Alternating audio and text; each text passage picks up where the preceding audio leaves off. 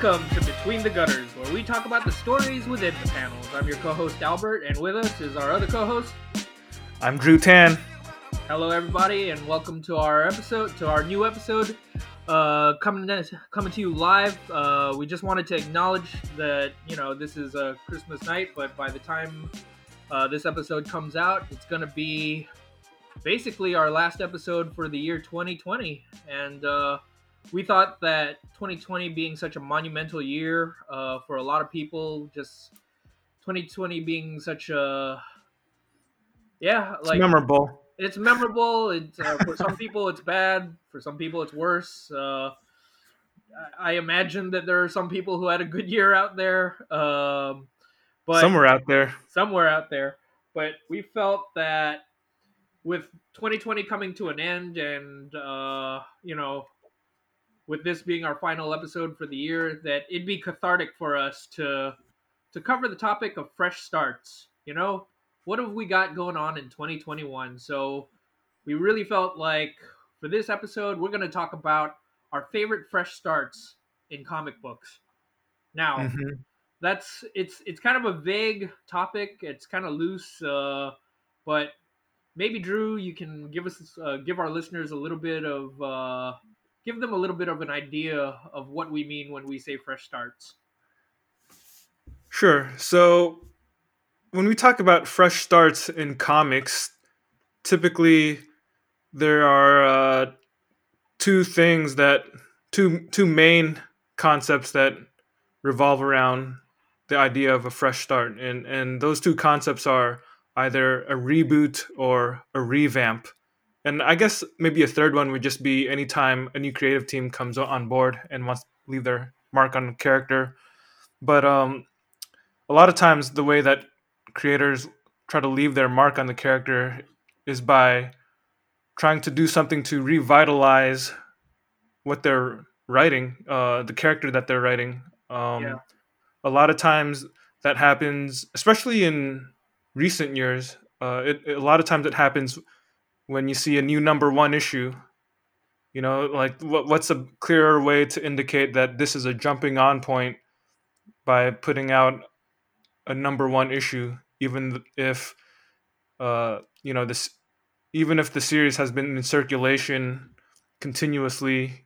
You know, you just restart the numbering Yeah. um, and grab attention that way.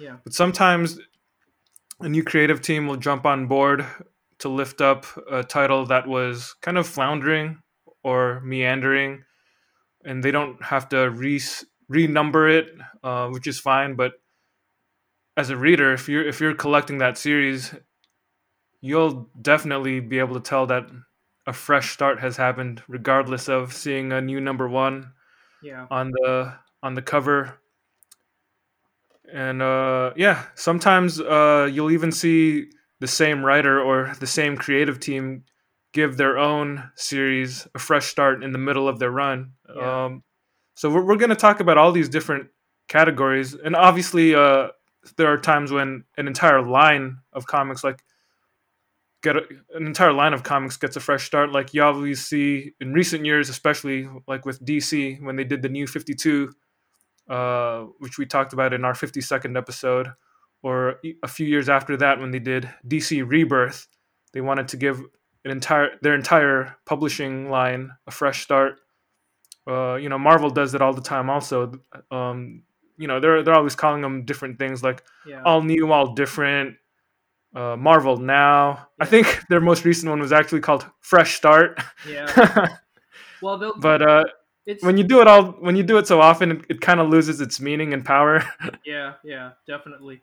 I mean, what it boils down to is it's a change in status quo. So it's like you said, it either means that there'll be like a clear and obvious change, which will be like a new number one or a retitling of the series or, um, yeah, things like that, right? Or, Mhm. or again, um, the other example will be like we wanted this to be something we wanted this topic to be something that was flexible so uh, yeah you mentioned earlier there are examples of stories that are already in progress that just suddenly take a massive shift in another direction. So we just wanted to cover all of the different kinds of fresh, different kinds and ways that fresh starts have been uh have been exercised in comics. Just hmm you know, again, just to celebrate the start of this new year.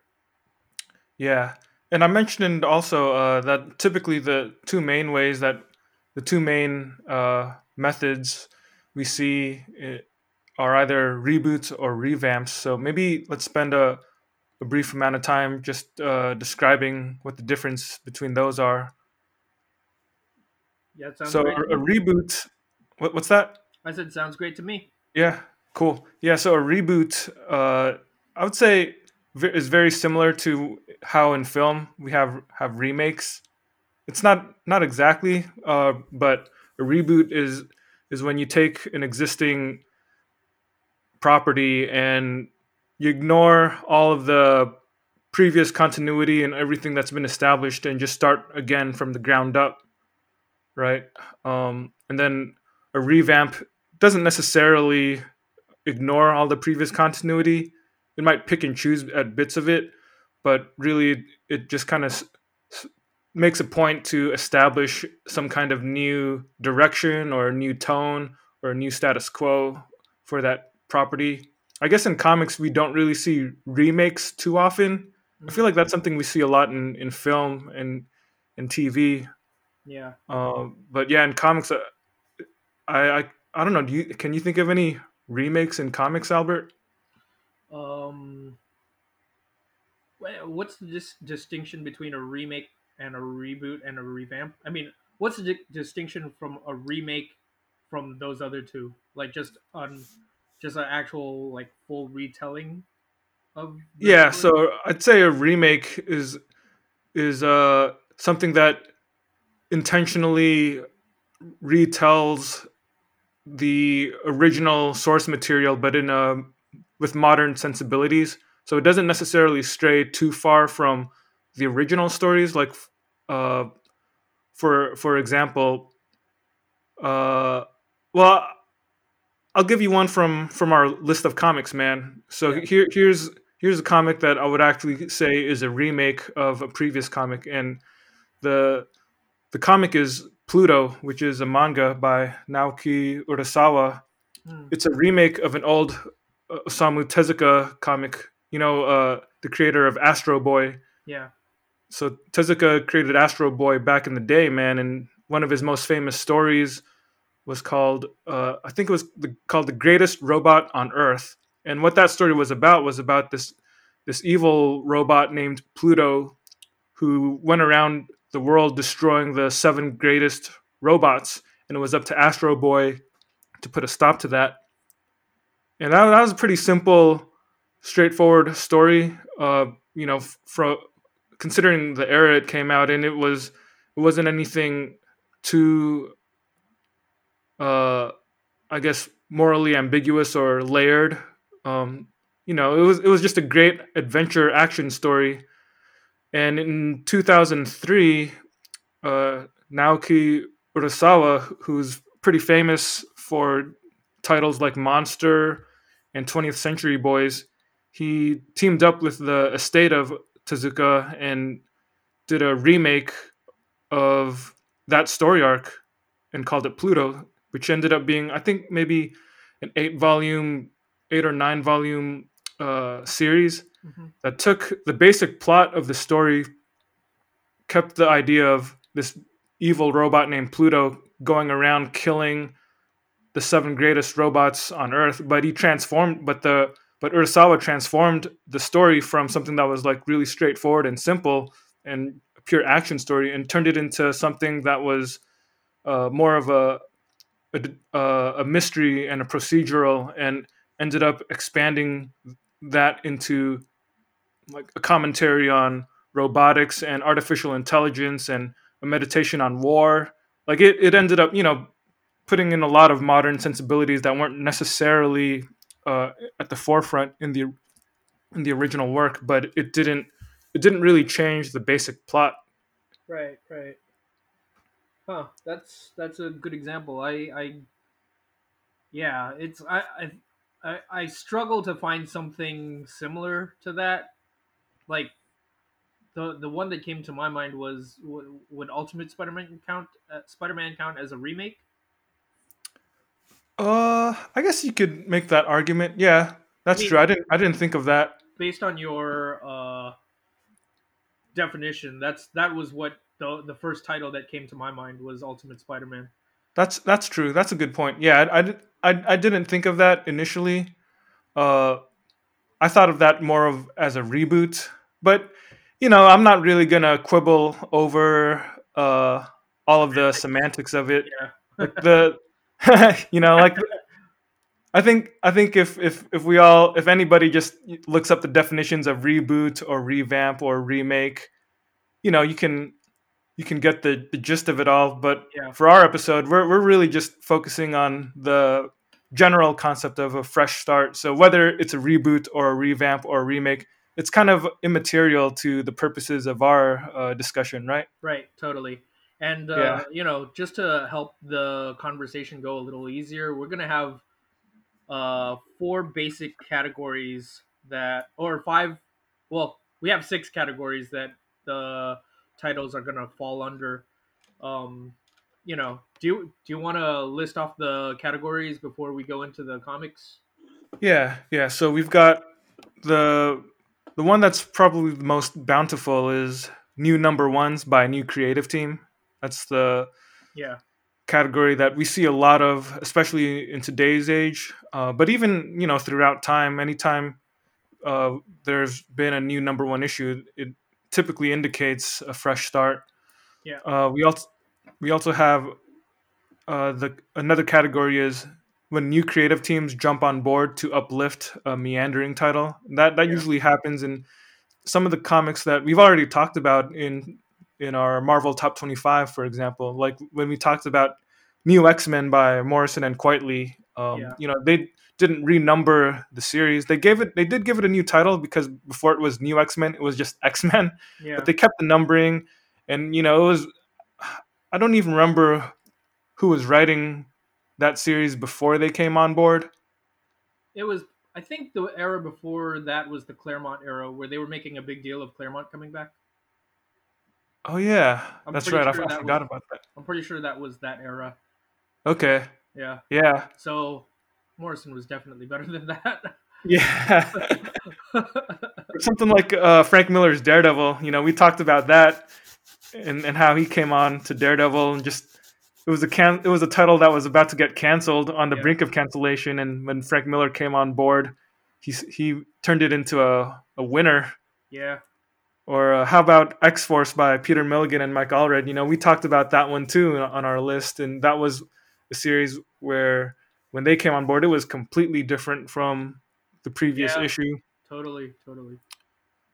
another category that's kind of similar, but it's when a new creative team continues uh, the same basic style and tone of the previous team.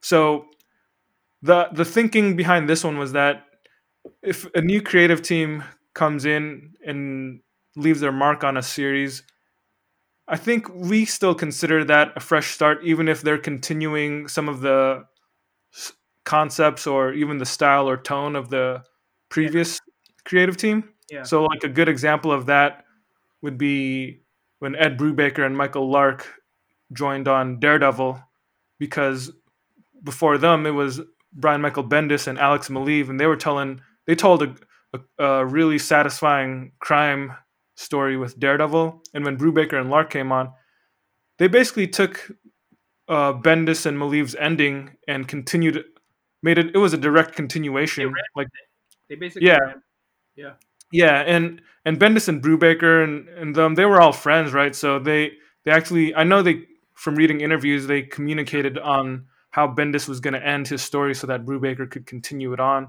yeah. But I- but I yeah, yeah, I was gonna mention that. Yeah, there are in, in a lot of cases in certain books where you know it's somebody's baby or whatever, where it's a project that they left their mark on. If they have enough clout, the uh, the publishers will allow them to almost handpick the person that succeeds them. You know, so it's more of a collaborative experience, and um, Yeah. it it it really feels like the transition is smoother, but nonetheless, they do make a big. Uh, they do tend to bring a lot of attention to the fact that oh, this new creative team is on, and this is a, uh, you know, we're gonna continue with these stories, but you know, see what this new team does. Um, Yeah, exactly. one of the one of the titles that we didn't put up on this that I I wanted I forgot to mention was for example like Jessica Jones by Brian Michael Bendis. Um, you know that was something he created and he brought into like prominence and um, it I, I want to say it was beloved. I believe it was beloved. Uh, but Yeah. when he left Marvel, We love it. Huh? Yeah, we, We love love it. certainly. uh, but when we left, when Bendis left uh, Marvel for DC, like I think he handpicked like Rainbow Rowell to do it. No, I, I think you're thinking of uh, Kelly Thompson. I don't know if he handpicked her. Actually, I'm not. I'm not sure about that. I Oh. haven't heard.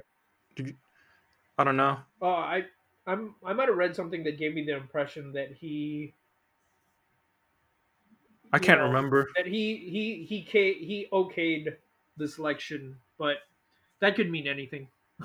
so, anyways, Okay. Yeah. Uh, another category is when the same creative team, or at the very least, the same writer, because we know a lot of times it's a lot of artists, you know, end up leaving a book, but after a certain number of issues, but writers tend to be more likely to stay on for a longer period. But uh, yeah, another category is when the same writer or creative team gives his own run a fresh start. Like th- this is unusual, but it does happen. Like the big examples that that we have are some of the comics again that we talked about throughout our Marvel Top 25 countdown, Mm. like X-Statix, right? Like X-Statix by Milligan and Allred was giving their own uh, X Force run a fresh start. yeah, Another one would be when uh, Ultimate Comics, uh, when Ultimate Spider-Man ended and became Ultimate Comics Spider-Man.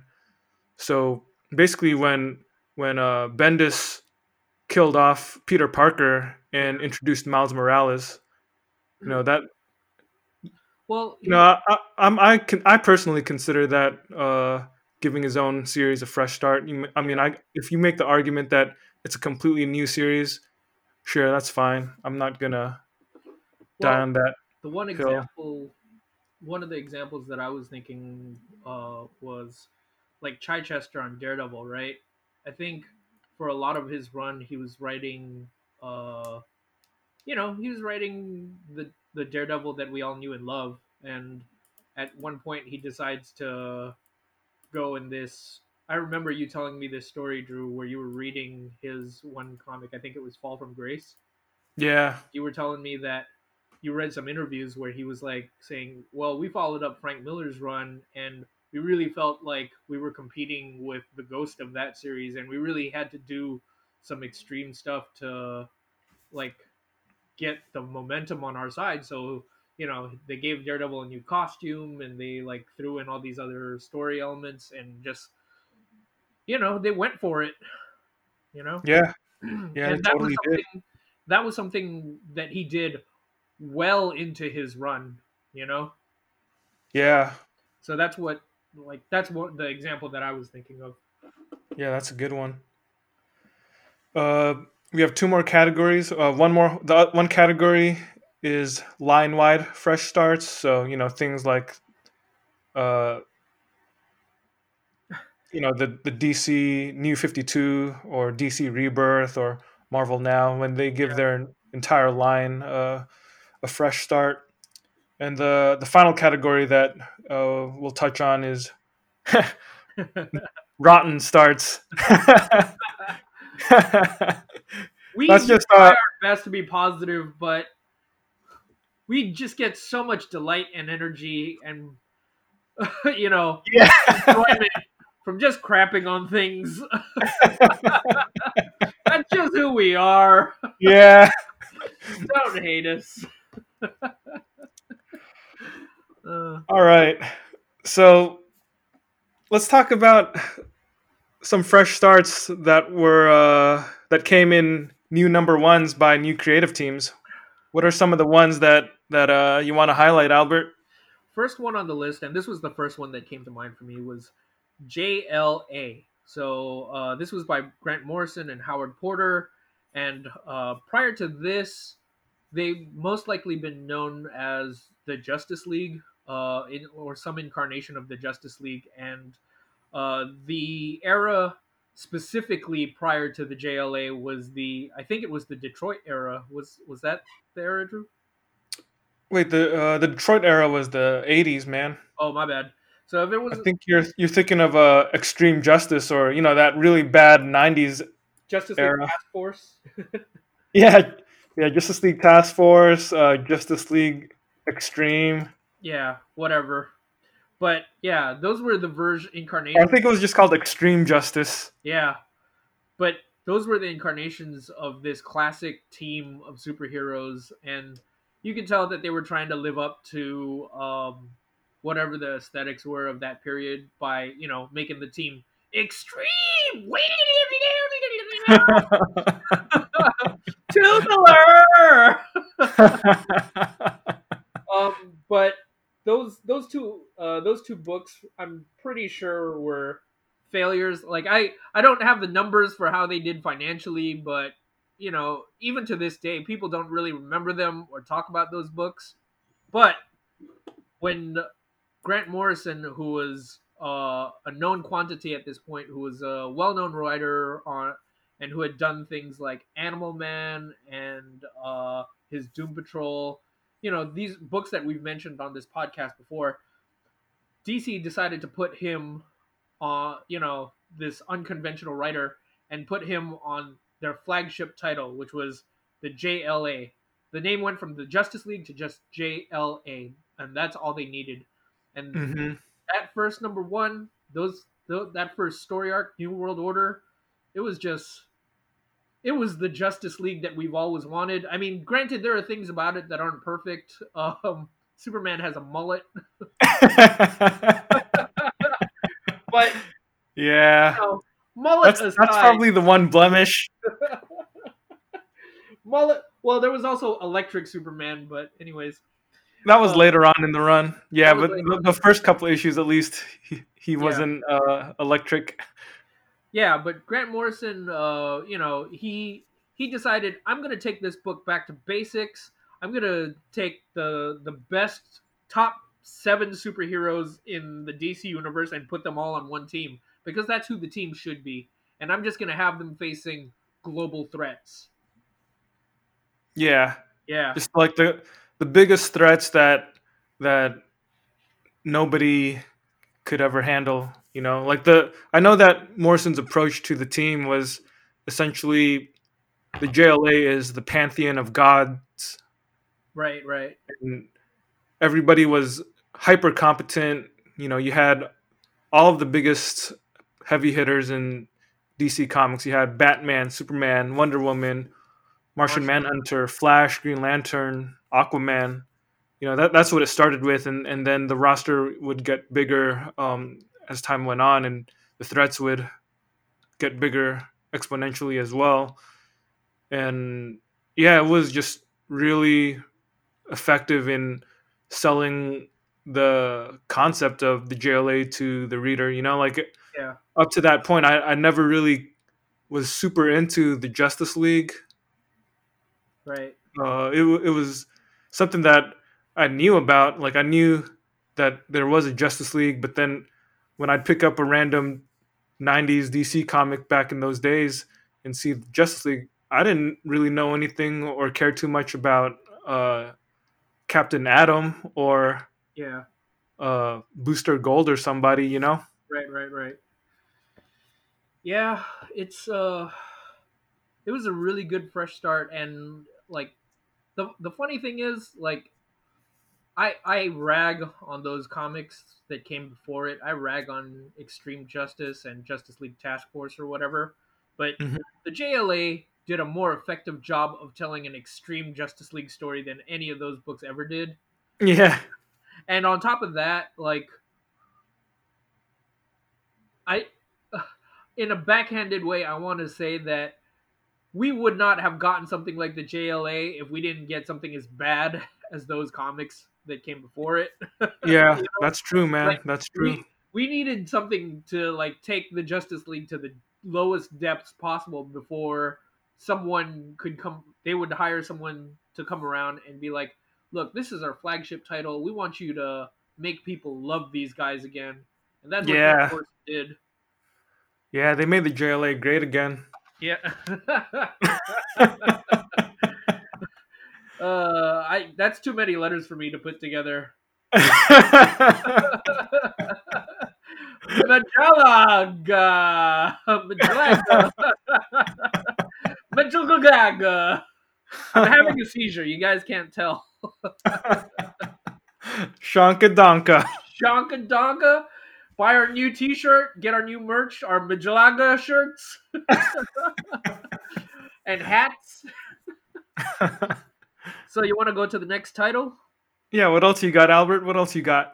So we're constantly talking about um, the new X Men. We just mentioned it earlier in this title. Uh, new X Men, also by Grant Morrison, but um, you know, I wanted to follow it up by giving love to the, some of the other creative teams that have worked on the X Men that we we loved just as much. You know, and one Mhm. one of the titles that we don't cover quite as much is the Astonishing X Men by Joss Whedon and uh, John Cassaday, and this was a this was a pretty fun story too. Like the the one thing the the the first thing that jumps to my mind when I think of this series, and this isn't you know a put down for Joss Whedon, Yeah. but the the first thing that jumps to my mind is that John Cassaday drew it and he drew it all the way through. Yep. I don't think there were any guest artists or anything like that, and no guest artists. no guest artist. His art, like I love his art. I think it's just great looking stuff, and for him to be able to draw the entire run of the series with Joss Whedon, it just makes it just immaculate, you know? Yeah, it, it truly makes it an evergreen story, Yeah, an Um, evergreen run, like 25 issues. yeah. Do you want to? Do you have like a? Do you think you could sum up in a couple of sentences uh, what the plot of it is? If not necessarily the plot, just what the spirit of the, of the comic was. Well, I think I'd have an easier time summing up the spirit of the comic. So, so what we have with Astonishing X Men was it came out right after Grant Morrison left Marvel and left the X Men. So there's an interesting uh, backstory to why Morrison left. I, I think if you just you know go on the internet, you can read all sorts of It's a lot of Um, drama. stuff about yeah the drama between him and, and Joe Quesada and, and Marvel. I, I mean, I, I don't even know if it's like hundred percent verified or true, but um, basically all we know is Morrison left the X Men after really leaving a mark on them. You know, he, he changed when he took over the X Men. He he turned them from like your typical superhero comic into something that was genuinely new. You know, like we had never really seen the X Men operate uh, as I don't know. I, I guess not only just as a school, but um, as an international type of organization Yeah, uh, with with that kind of competency. You know, the like one of the biggest things that um, visually happened during the new X Men run was how all of the X Men no longer wore these garish superhero costumes, but they had a uniform, yeah, basically wearing black leather and Dayglow yellow. yeah, And then the first thing that happens after he leaves is everybody comes back wearing their costumes. You Yeah. know, Like there's a Um, scene that I remember in in in maybe like the first couple of issues. I don't remember which specific one, but uh, it's Scott Summers talking to the rest of the team, and he just Mhm. talks about how like we're superheroes, you know. So we have to go back out into the world. We have to astonish them. yeah, You remember that? Yeah, And that's exactly what happens. They they Whedon and Cassaday tried to explain the reasoning behind it. yeah, and it's like you know for for those of you who who aren't like familiar with or who aren't used to comics or familiar with comics like that pretty much uh, sums up like what it is about comics that makes me keep coming back to comics. It's like the the wonder of the superhero the idea of the superhero right? Like reading these stories it's it's exactly that. It's its ability to astonish me and just to like give me hope in people because people generally don't give me hope.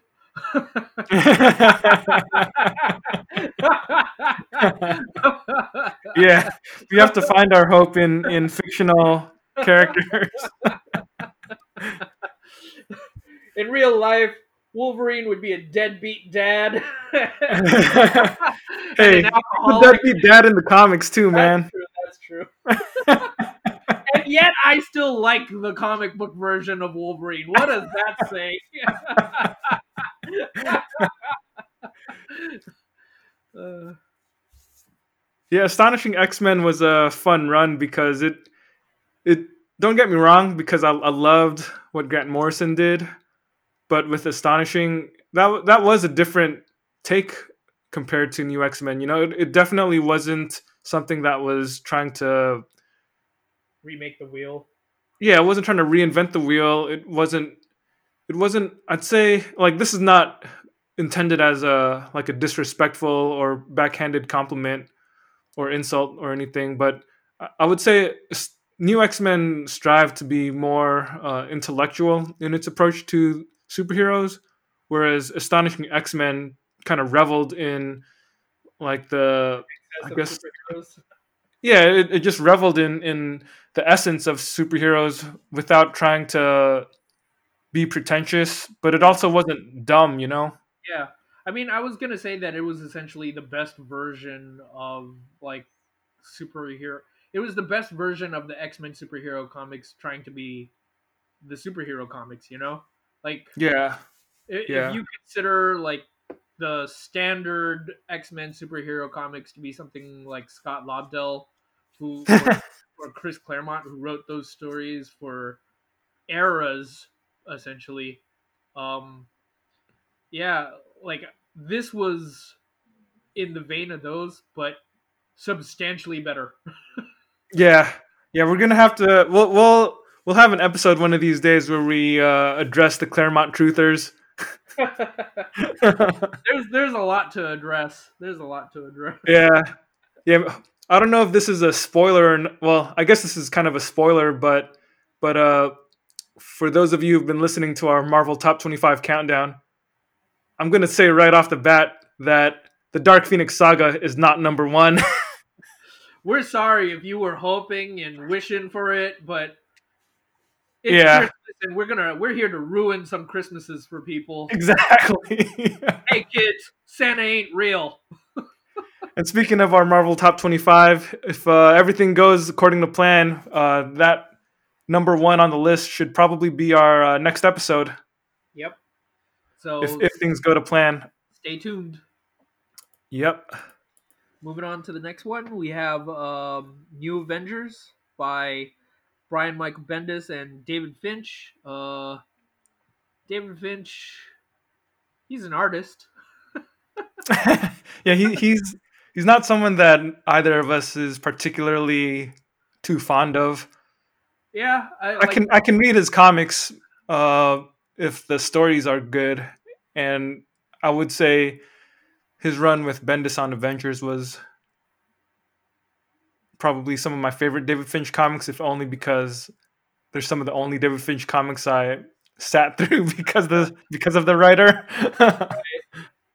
So the story behind New Avengers is uh, what Brian Michael Bendis at this point in time he had come on uh, the Avengers and up to this point we had Kurt Busiek and George Perez along with other various artists who had done the Avengers and then following him we had Geoff Johns and um, I think Scott Kolins was one of his artists as well as I forget who the other ones were but you know Uh, wait, I think uh, what's his name? Uh, the French guy. Olivier. Coipel. Huh? Olivier Coipel. Olivier Coipel, yeah. Olivier Coipel, Coipel was one of the artists, and um, there was one other one I, I can't remember at the moment. But um, so these Kieron Dwyer. Kieron Dwyer. So these weren't bad Avengers comics, but when Bendis came on, they Wait, wait, wait. Hold up, man. Hold up. After Geoff Johns, we had Chuck Austin. You forgot about Chuck Austin, dude. There. You're right. Chuck That was a bad comic. that was genuinely a bad comic. You are right. Okay, okay. Dude, yeah. that that was a rotten start. And the funny thing about that was, I think the first issue of Chuck Austin's Avengers run was one of those twenty-five cent comics, so people would buy it. it. was it was. I remember I bought it. Yeah, I bought it too. It was supposed to such a bad run. Yeah, I mean the art was good in that. Um, Yeah, but it was a bad run. It wasn't worse than his X Men stuff, I don't think. But I like I would even say that it was readable. yeah. I mean, at least Olivier Coipel drew some of those too. Yeah. So at this point in time, Brian Michael Bendis was kind of he he was the it guy at the moment. I think uh, he had already been working on Ultimate Spider-Man at this point. Yeah, Ultimate Spider-Man was in full swing. Yeah, so he was, There was Daredevil, Alias. Yeah he was a known quantity. He was he was their it guy. You know he he was like batting batting a hundred. This guy. So they mm-hmm. decided to put him on the Avengers. Thousand. a thousand. He was batting a thousand, and they decided to put him on the the flagship title for for Marvel Comics, which was the Avengers. And the first, Well, you gotta you gotta remember it the other way, man, because at the time Avengers was not a flagship title at all. that's true. I, I just meant flagship title in the sense that it had all of their, you know, it, it it had Captain America, Thor, and Iron Man, so it was kind of their. It was their like A list team, at least in the universe. It was their A list A list team. Yeah. But uh, you're right. It wasn't. It wasn't a top. In real life, it was not the A-list team. Yeah, in real exactly. This was before the Marvel movies, so people didn't give a crap about Iron Man. Yeah, yeah, man, that hurt to hear. It's true, man. It's true. You know, you know, it's true. It is. It is. I mean, even though he's super cool to us, like no one, no one cared about it Yeah, at that point in time. But Avengers wasn't a high-selling comic until Bendis came on it. exactly. So the- when he actually came on on Avengers right after Chuck Austin and did a four or five issue storyline called Avengers Disassembled, where he completely, basically, you know, tore The first down. Yeah, the first thing he did was he destroyed the team. yeah, a lot of people didn't like it. A lot of people were mad, from what I remember, because Yeah. he was ruining the classic Avengers concept. And then when he did New Avengers, he basically admitted as much in an interview I remember where he said that he looked at Morrison's JLA and was like, Marvel needs to do the same thing, you know, like we need to have a team where the Avengers are Marvel's biggest heroes, you know, and and uh, you know, sorry to say, but the likes of uh Wonder Man aren't gonna do it. You know what I'm saying? It's like, Hercules ain't the guy. yeah, Hercules ain't the guy, man. If you're gonna have Marvel's big guns on a team, you gotta have Wolverine. You know, simple as that. It has to have Wolverine. It has to have Spider Man. It had Put so- Iron Man and Captain America there, and you got a foundation. Yeah. So they redid the whole team, and they put again, yeah, you you got you hit it right on the money, man. They put Spider Man. They put the the most recognizable names that they could to draw in as many readers as they could onto this title. Mm-hmm. So you put Spider Man on it, you put Wolverine on it, Cap, Iron Man, and then you throw a couple other people in there for power. So they had you know guys like the Sentry. Um, I think Miss Marvel was on the team at the time.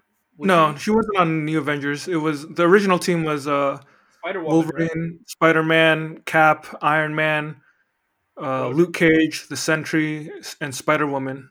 Yeah, And then I think in this in like the second or third arc, uh, Echo joined. yeah.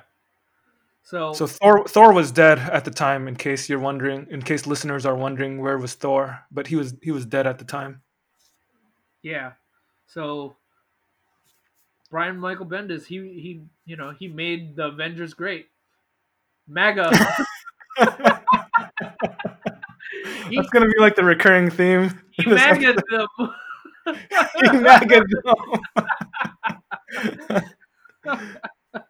and this is a Maybe mega I can't get again. behind. This is a mega I can get behind.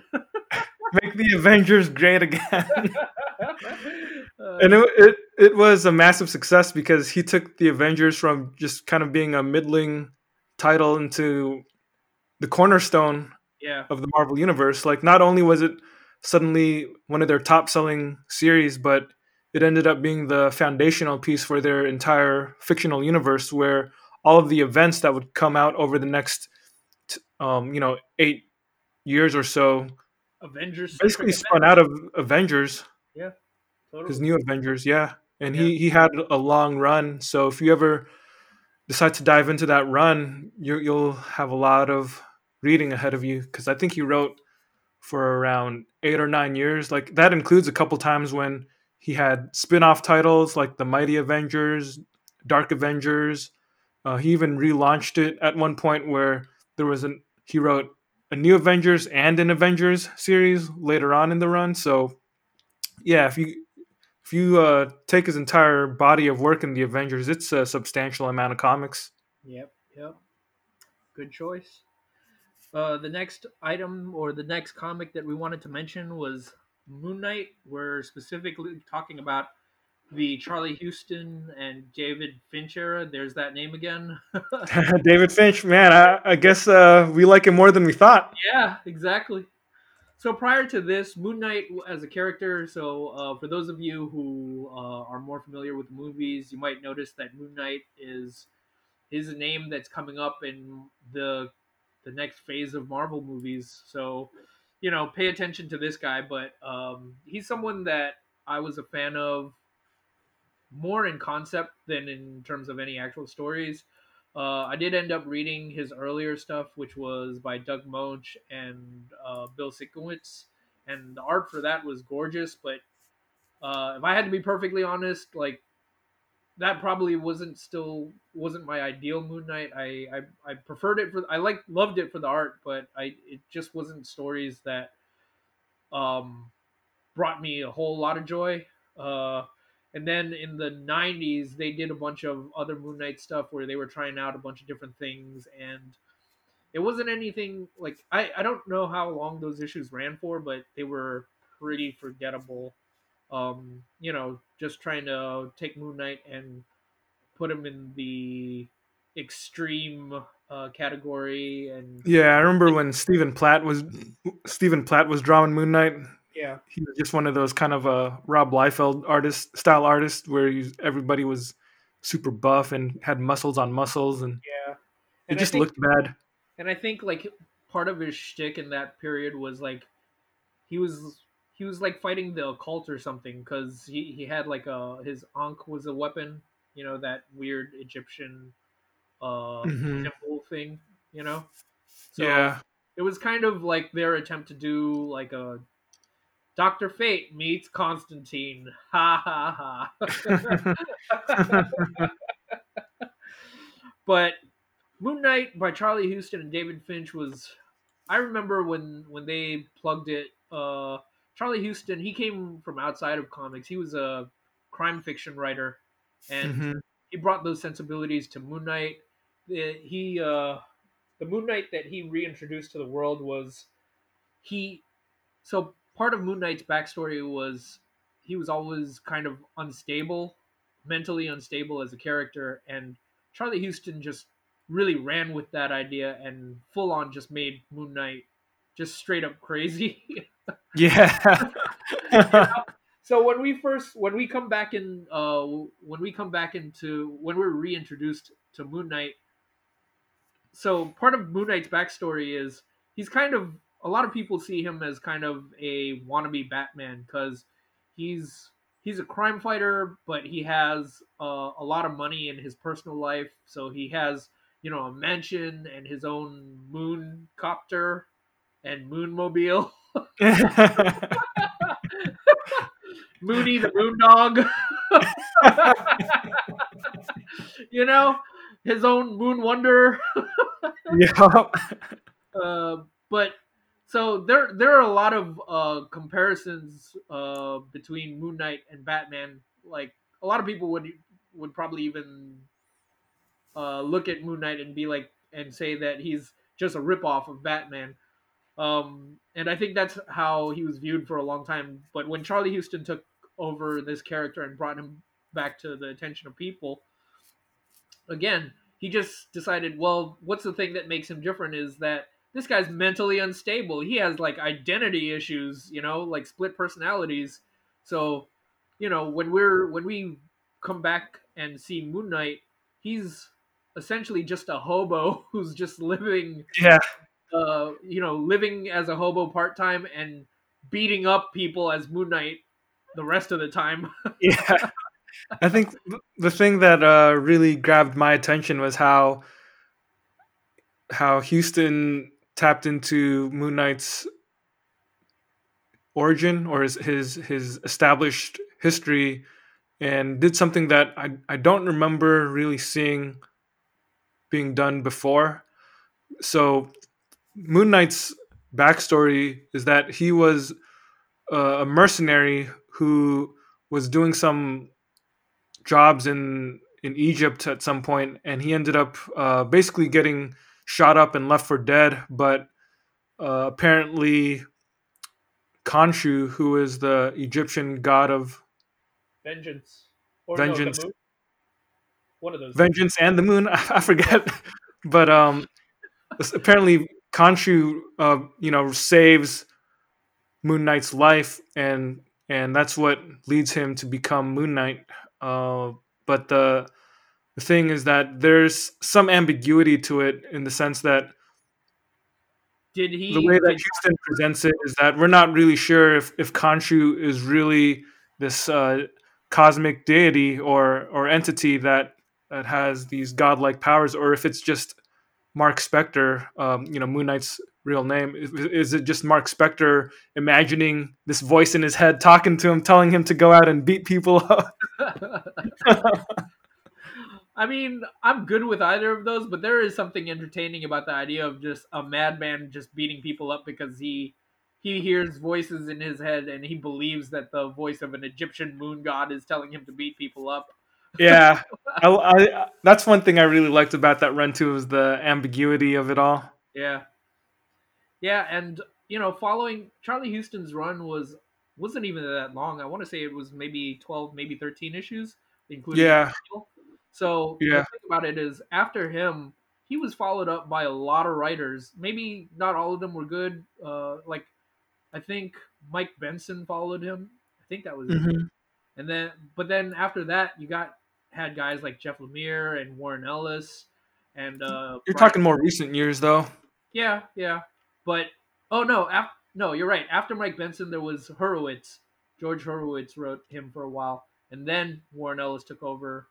But Well, you also, there's also uh, the Brian Michael Bendis and Alex Maleev era too. oh yeah, yeah. Sorry, Don't forget about that. you're right. But my point being that after Charlie Huston, Moon Knight was a character that was back on the radar, and even though they might not have been a consecutive run for that character, like he had a bunch of different series following this series. It, it really revitalized him and brought him back to the public eye, um, in a big bad way. Yeah, yeah. Ever ever since Huston, uh, ever since Huston did his run, a key element of every Moon Knight since has been this. His craziness. Yeah, yeah. His his craziness and just the fact that he thinks he's the avatar of the Egyptian god of vengeance, yeah, and you, you as the reader, you're not exactly sure if he really is or if he's just crazy. Moon Knight, Avatar of Nothing. yeah, that's a good one, man. So, what's the next title we got, Drew?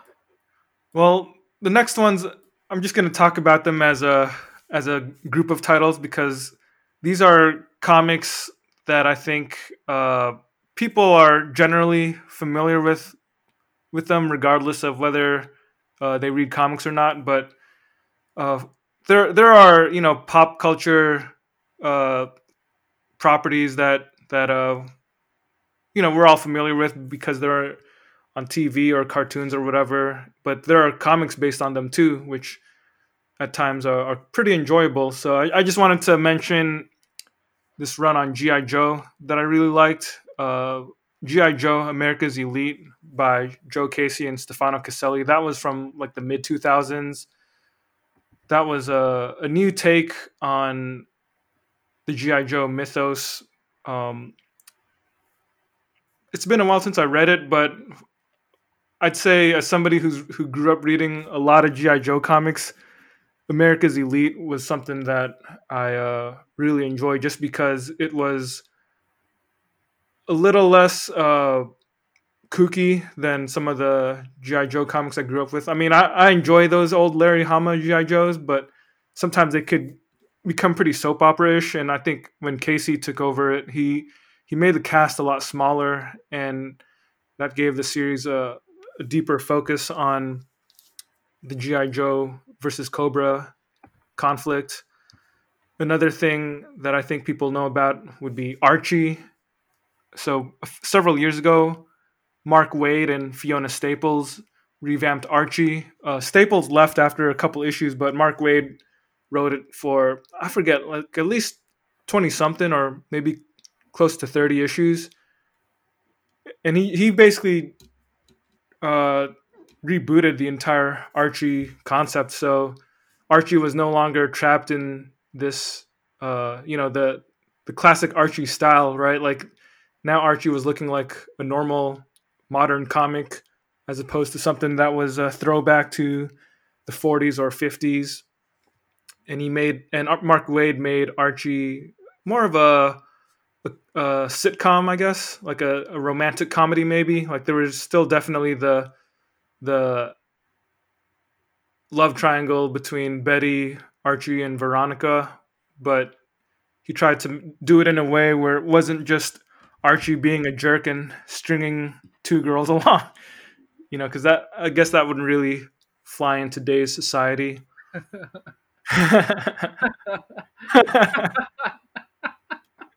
uh, Imagine like if somebody did a, a take on Archie where he was just this this uh he's a cad yeah, exactly. like that. That's not really an Archie comic anybody wants to read. I don't think. Yeah. Yeah. It's uh, yeah yeah. I'm I'm not gonna. There are some ideas that just become antiquated, and we you have to find a new way to get back in there, and uh, and they deserve to be modernized. So. Yeah. Uh, I don't deny that.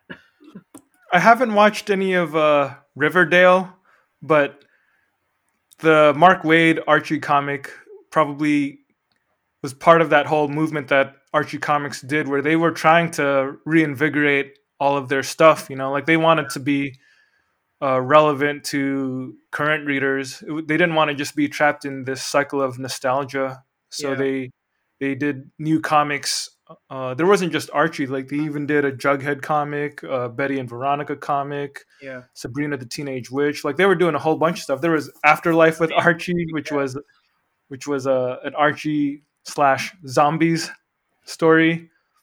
Uh, and things like Riverdale. So you know that the people that own Archie are trying to do stuff to get people to to read or or watch their things, man.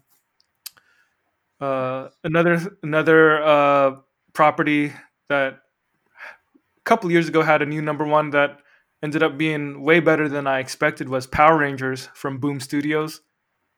Nice. Kyle, Kyle Higgins was the writer. I, I think the artist was named Hendry Prasetya. I forget exactly his name. Probably butchered his name, so my bad on that. But uh, yeah, Kyle Higgins did a take on Power Rangers, the classic '90s Power Rangers that that you and I grew up with, at least, and made it uh, just told a story that that's set in uh, modern times with modern sensibilities, and try he tried to make it more epic, and it, it's it's pretty entertaining, man. It's uh it's a superhero comic that I didn't expect to read, where he he ends up doing like some of the stuff is kind of the tropes that you see a lot where there's a like the days of future past, right? Like there's a, a grim future, and Yeah. now they have to figure out what they can do to prevent that grim future from happening.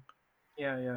But I felt like the stuff that he did with that in Power Rangers was pretty entertaining. So if, if anybody out there has uh, nostalgic vibes for the '90s Power Rangers, like the original Power Rangers, definitely you should check out uh, the Boom Studios Power Rangers comics. Nice. And then uh, another one, another property that everybody knows is Teenage Mutant Ninja Turtles. I would definitely recommend the IDW run, which I forget which year it began. It's probably been like, I don't know, maybe 10 years by now. But uh, IDW,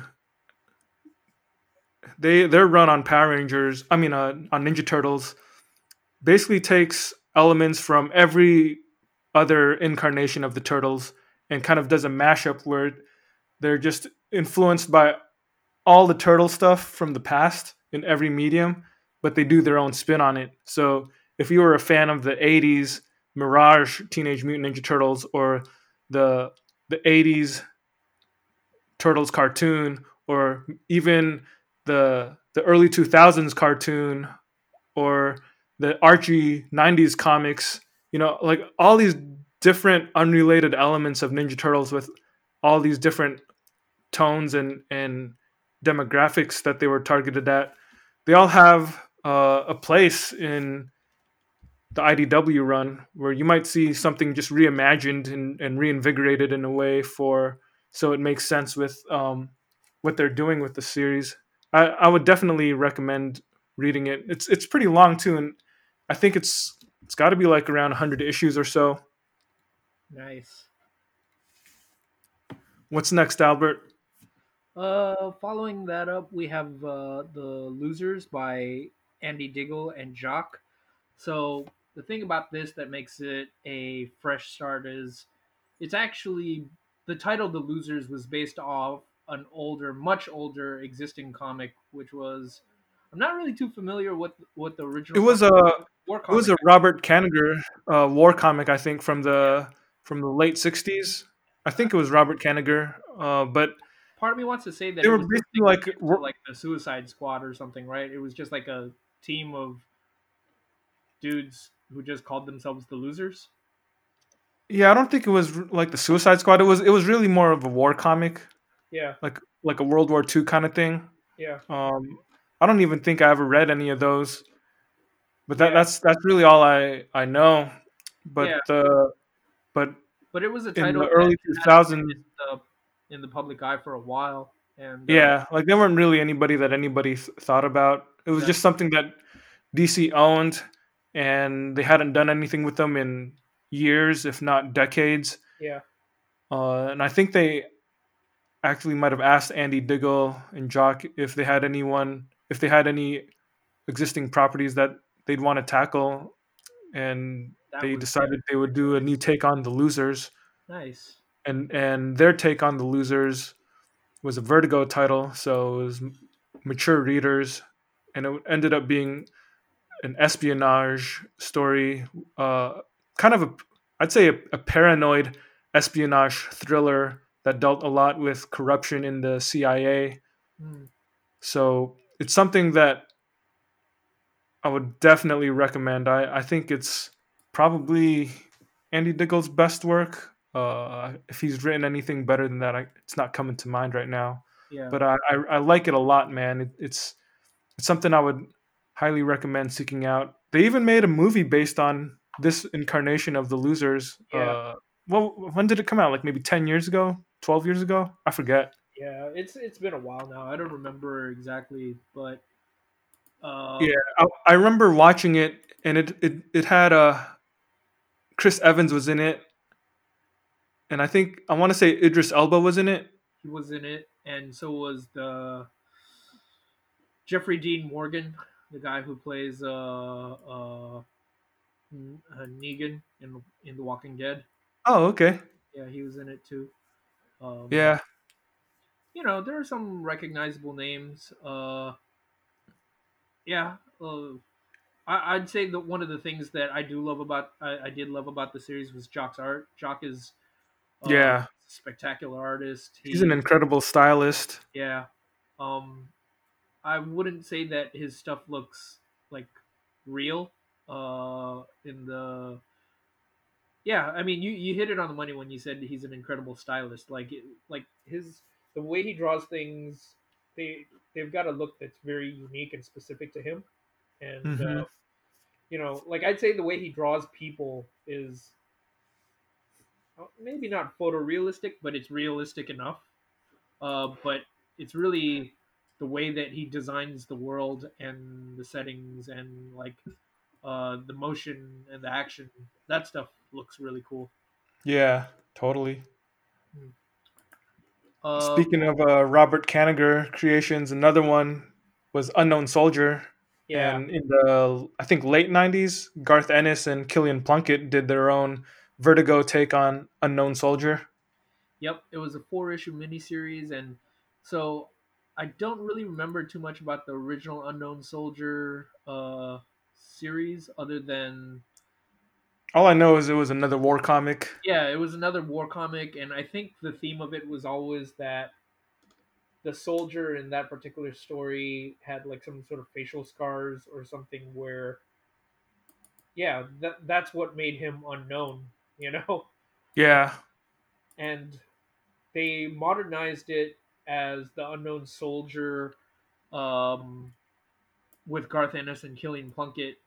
So so it was completely removed from that World War II era, and it was really it, it's similar to the Losers in the sense that it was a story about um, modern The CIA.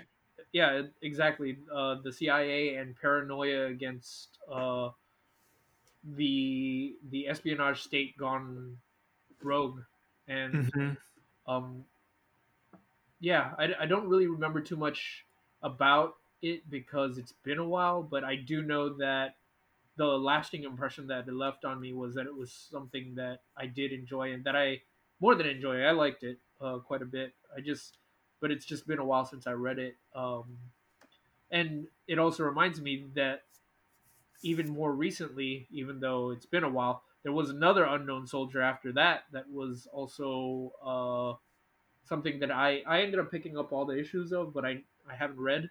But it's by Joshua Dysart, and um, that's probably another example of this old title getting new life and a fresh start. So Yeah. those those unknown soldiers are are some you know some comics I'm glad to uh, plug on this list. And, uh, Totally. and the final thing was Pluto, which you mentioned earlier in our uh, earlier Yeah. introduction. Yeah, I mean, there, there, we had so many when we were thinking about new number ones because, like, that's probably the most plentiful, bountiful uh, category. Yeah, You know, totally.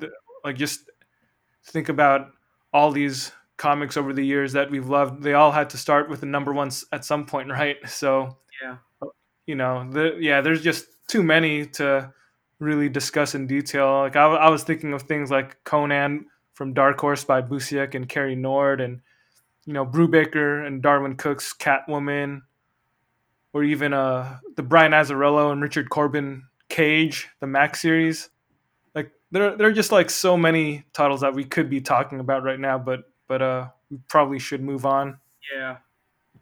So So our next category following that up is new creative teams jumping on board to uplift a meandering title. So uh, these fresh starts, like we mentioned, are just ones in which uh, pre-existing titles are kind of floundering, not doing so well, and new teams are put on it to breathe new life into it and put attention on it so that new readers can jump on and you know make them popular again. hmm So what do you got, Drew? Well, one thing was Fantastic Four by Mark Waid and Mike Wieringo.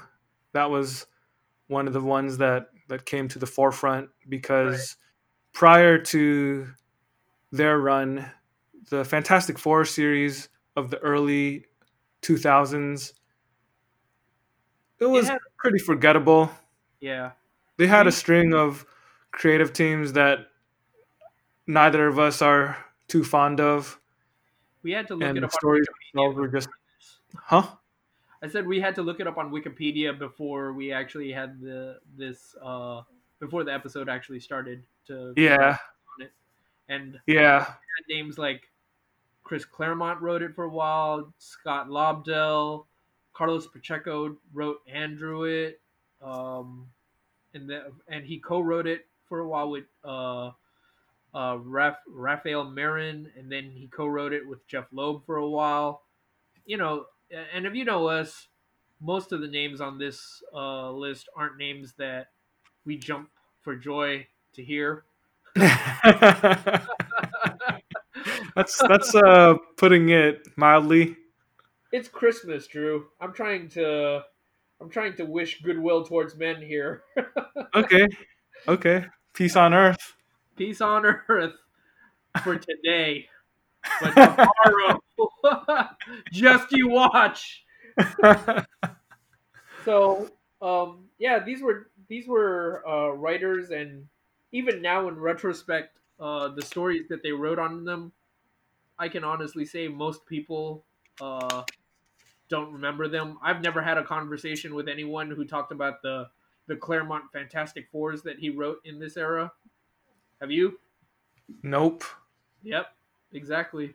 I remember reading some of them. Like I remember finding some random issues in a quarter bin at some point in the past 15 years and just getting them for the heck of it.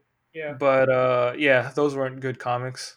Well, my friend Daniel gave me a bunch of his comics when he joined the Marines, and um, there was a chunk of them that were by Chris Claremont, and I remember reading those when I was um, clearing out stuff from my house because I was like, man, I should just check these out just because I have them before I decide to just you know get rid of them.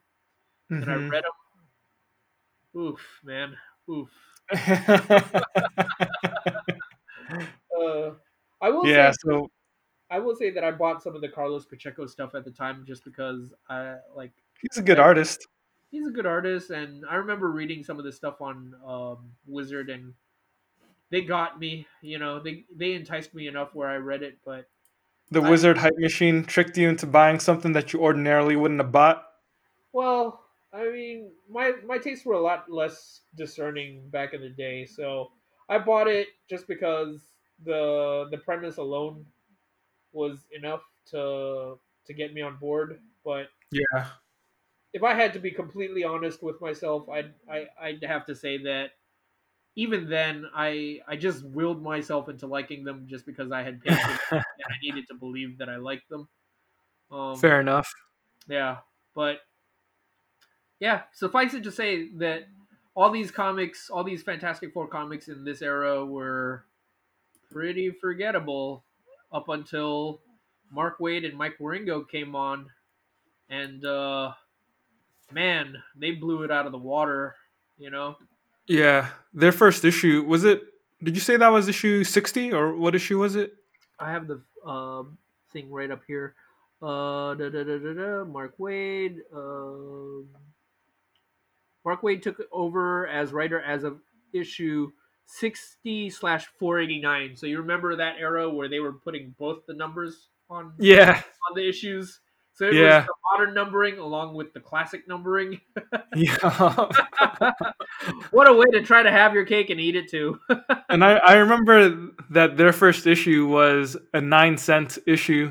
I remember that because DC had just released the 10 cent issue and they wanted to outdo them. Yeah. They released a 10 cent Batman issue and they were like, oh yeah, we're going to release a 9 cent Fantastic Four issue. yeah, that was pretty funny, man. But I, I actually think that one issue of Fantastic Four is one of the greatest single issues of Fantastic Four ever because it, it tells a complete story within one issue. And that story also exemplifies why the Fantastic Four are a cool team. Like it, it talks about the Fantastic Four as a cast of characters individually, but more importantly, as a family, Hmm. and secondly, as a group of adventurers, Imaginauts. yeah. like from what I remember, that first story was about them encountering a living mathematical equation. That that was the first uh, story arc, but I'm talking about the first issue. Oh, okay, okay. The first Alright. issue was was where they meet with this uh, public relations firm because this PR team wants to you know fix their image and make them cool because you know in a kind of a nod to real life. At the time, Fantastic Four wasn't really popular. People didn't really care about Fantastic Four. It wasn't one of Marvel's top selling books or anything like that. Yeah. Well, you So can make they- the that we still kind of live in that reality. uh, Yeah, that's true. But I think there was a period of time when the Fantastic Four was a little bit more prominent too. yeah, yeah. You That's know, there was the Hickman run. yeah. Following that, you're right. Their their popularity seems to ebb and flow. So, um, yeah. I mean, following Waid's run, you had a pretty decent. You had a pretty decent couple of years where they had some some good names on it for long periods of time. So Yeah, he went from uh, Waid and Wieringo to uh, well, I think JMS wrote it for a while. I wasn't too big a fan of him. Yeah. But then uh, Dwayne McDuffie had a run, and then Mark Millar and Bryan Hitch had a run, and then that was when Jonathan Hickman took over, and yeah, that that was the best. yeah, yeah, man. another uh, time where uh, a new creative team took over to uplift something that was kind of uh, moribund was on Thunderbolts when Warren Ellis and Mike Deodato Jr. came on board. Yeah. So the premise of the Thunderbolts was that uh, in the ma- aftermath of a cata- like catastrophic event, all the superheroes on Earth were gone, and what replaced them was this seemingly new team of superheroes. But the twist of it was that the superheroes were actually supervillains in disguise. hmm And uh, this was written by Kurt Busiek, drawn by Mark Bagley, uh, along with several other artists, and it lasted for a decently long time. Um, you know, uh, and even following Kurt Busiek's run, you had Fabian Nicieza write on it for uh, a really long time after that. Hmm And it was pretty much um, just you know s- straight down. You know, it was pretty much just superhero comics was what it was. Uh, but the thing about what uh, Warren Ellis and Mike Deodato Jr. did when they put on uh, the Thunderbolts was, first of all, there was a new status quo in the universe in that uh, this was over. This was happening during Right after Civil War. it was right after Civil War. It was kind of in the dark. Well, you're right. It, it wasn't Dark Reign yet, but it was right after Civil War, and um, you know this was an era where uh, the superheroes were you know at each other's throats, and the government wanted to uh, have their have more control over superheroes as a whole. And one of the initiatives that they had was the Thunderbolts, and they recruited supervillains to act as super, as super cops basically and Warren Ellis really upped the drama by putting just real psychopaths on this team together. And the way he wrote it you believed that this was a dysfunctional team you know? Yeah, he it he basically turned the Thunderbolts into the Marvel version of the Suicide Squad. yeah. That's a good way to put it. Because uh, up to this point that's that's that wasn't what the thunderbolts was about. It was about a team of former villains who were striving for redemption yeah exactly but this and team was this yeah this team was just unrepentant villains yeah for the most part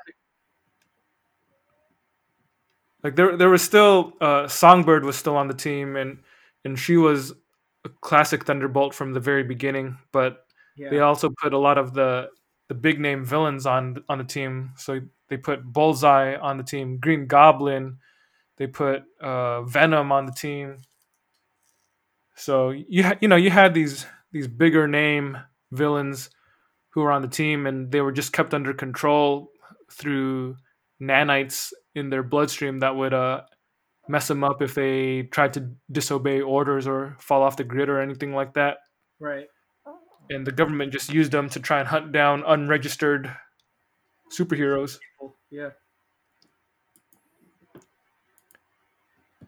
Another one uh, that I thought of that I wanted to highlight was Supreme by Alan Moore. So this was a series that Rob Liefeld created back in the Image days in the '90s, dude. Supreme was just a Superman knockoff. Yeah. Just one of those guys that was It's pretty apparent. yeah, pretty obvious ripoff. yeah. He had a white and red costume, and they gave him white hair, but he had all of Superman's powers, and that's what he was supposed to be. Exactly. He flew, Yeah, He punched things real hard. He punched good. yeah, that's about all he did. Yeah, yeah. You know, I don't even know if I ever had any of the old Supreme comics when I was a kid. Like, I, I definitely knew who he was, but I don't know if I ever bought any of his comics. Well, can I ask you this? Yeah, So, you know, when when uh, Rob Liefeld went over to Image, like, I'm sure there's got to be some sort of pitch that he makes where he goes, "This is my character, and this is the thing that makes him special," right? So, do you know? Do you happen to remember what it was about Supreme that made him special? Like, that was supposed to make him different from Superman? no, I don't know Oh. there was. I mean, the other Part thing of is that technically he probably didn't have to pitch to anybody. He probably because remember every they were just starting out on their own, so he was probably just like he was the boss, you know. So he was like, Yeah. I want to do a Superman story, so I'm just gonna create a guy that's like Superman. Well, but I I meant even pitch like I don't I didn't necessarily mean like pitch to like a higher up. I meant like when he was pitching it to you know the masses when he was selling it to the masses there had to be something that he put into it that was meant to be a hook aside Um, I feel like maybe with some research we could possibly find out if that was the case. I mean was he like an Me personally, I'm more willing to believe that he just thought it's my character. I'm drawing. I created the character, and that's enough of a draw, you know, to pull people in. I believe that I, I- you know I- yeah, It was that era of comics, you know, where it's like, Yeah. hey, this is my version of Superman. If you want to check it out, check it out. yeah it's unabashed yeah, I don't think there was anything creative or clever behind uh, behind the idea.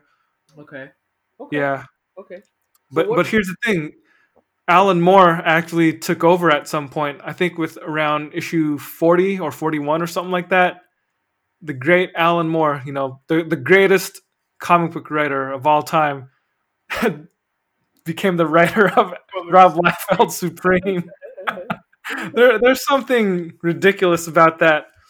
But, dude, if you read those comics, those are some of the best Superman comics you'll ever read because Alan Moore decided to lean extremely hard into the fact that Supreme was a Superman knockoff. yeah And because Alan Moore at this point had already vowed never to work for DC, this was his chance to do a Superman story. So he goes all in on the idea of Supreme as an analog, a direct analog for the Silver Age Superman. So you get you get just an epic story of wonder and imagination by Alan Moore doing Superman. That's basically what Supreme is. And yeah, I don't really feel like I need to sell that. You know, I don't need to make a pitch to the audience. I all I got to do is say, "You want to see Alan Moore's take on Superman? Check out his Supreme."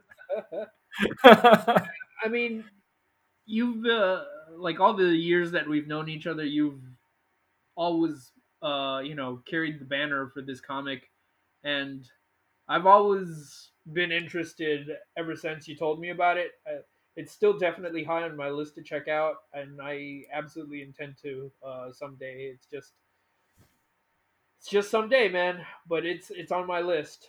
I yeah, the, the th- only thing about these comics is I'm not sure how readily available they are because the there's some weird legal stuff, man, that that happened with the with Extreme Studios. So I'm not even sure if uh, I don't think Rob Liefeld owns that stuff anymore. So they're they're not in print. Like the trades are no longer in print. Uh, so I, I I don't know how you would get them unless you just found them secondhand or or really really worked hard diving deep into quarter bins or not quarter bins, uh, back issue bins. Yeah. Well, you know, every once in a while I see random issues in quarter bins at those sales we go to, but never enough for a full run. How many issues is it? Uh, I want to say at least around like twenty or twenty-four, maybe. Wow. That's Yeah. a pretty substantial run from Alan Moore. The guy, Yeah, you know, he does great work, but unfortunately, just because of his relationship with comics, he uh he's always hobbled and not able to really someone's always screwing the dude over, man. Yeah, exactly. He he ends up leaving a lot of things before before he can finish, which is Yeah. Well, this one he finished, so you can rest assured that you won't get uh, blue balls or anything if you read it. well. If you guys want, if you guys really want us to, you can message us, and uh, I can read it to you as as an episode in my 1920s gangster voice. You'll never catch me, Supreme. yeah!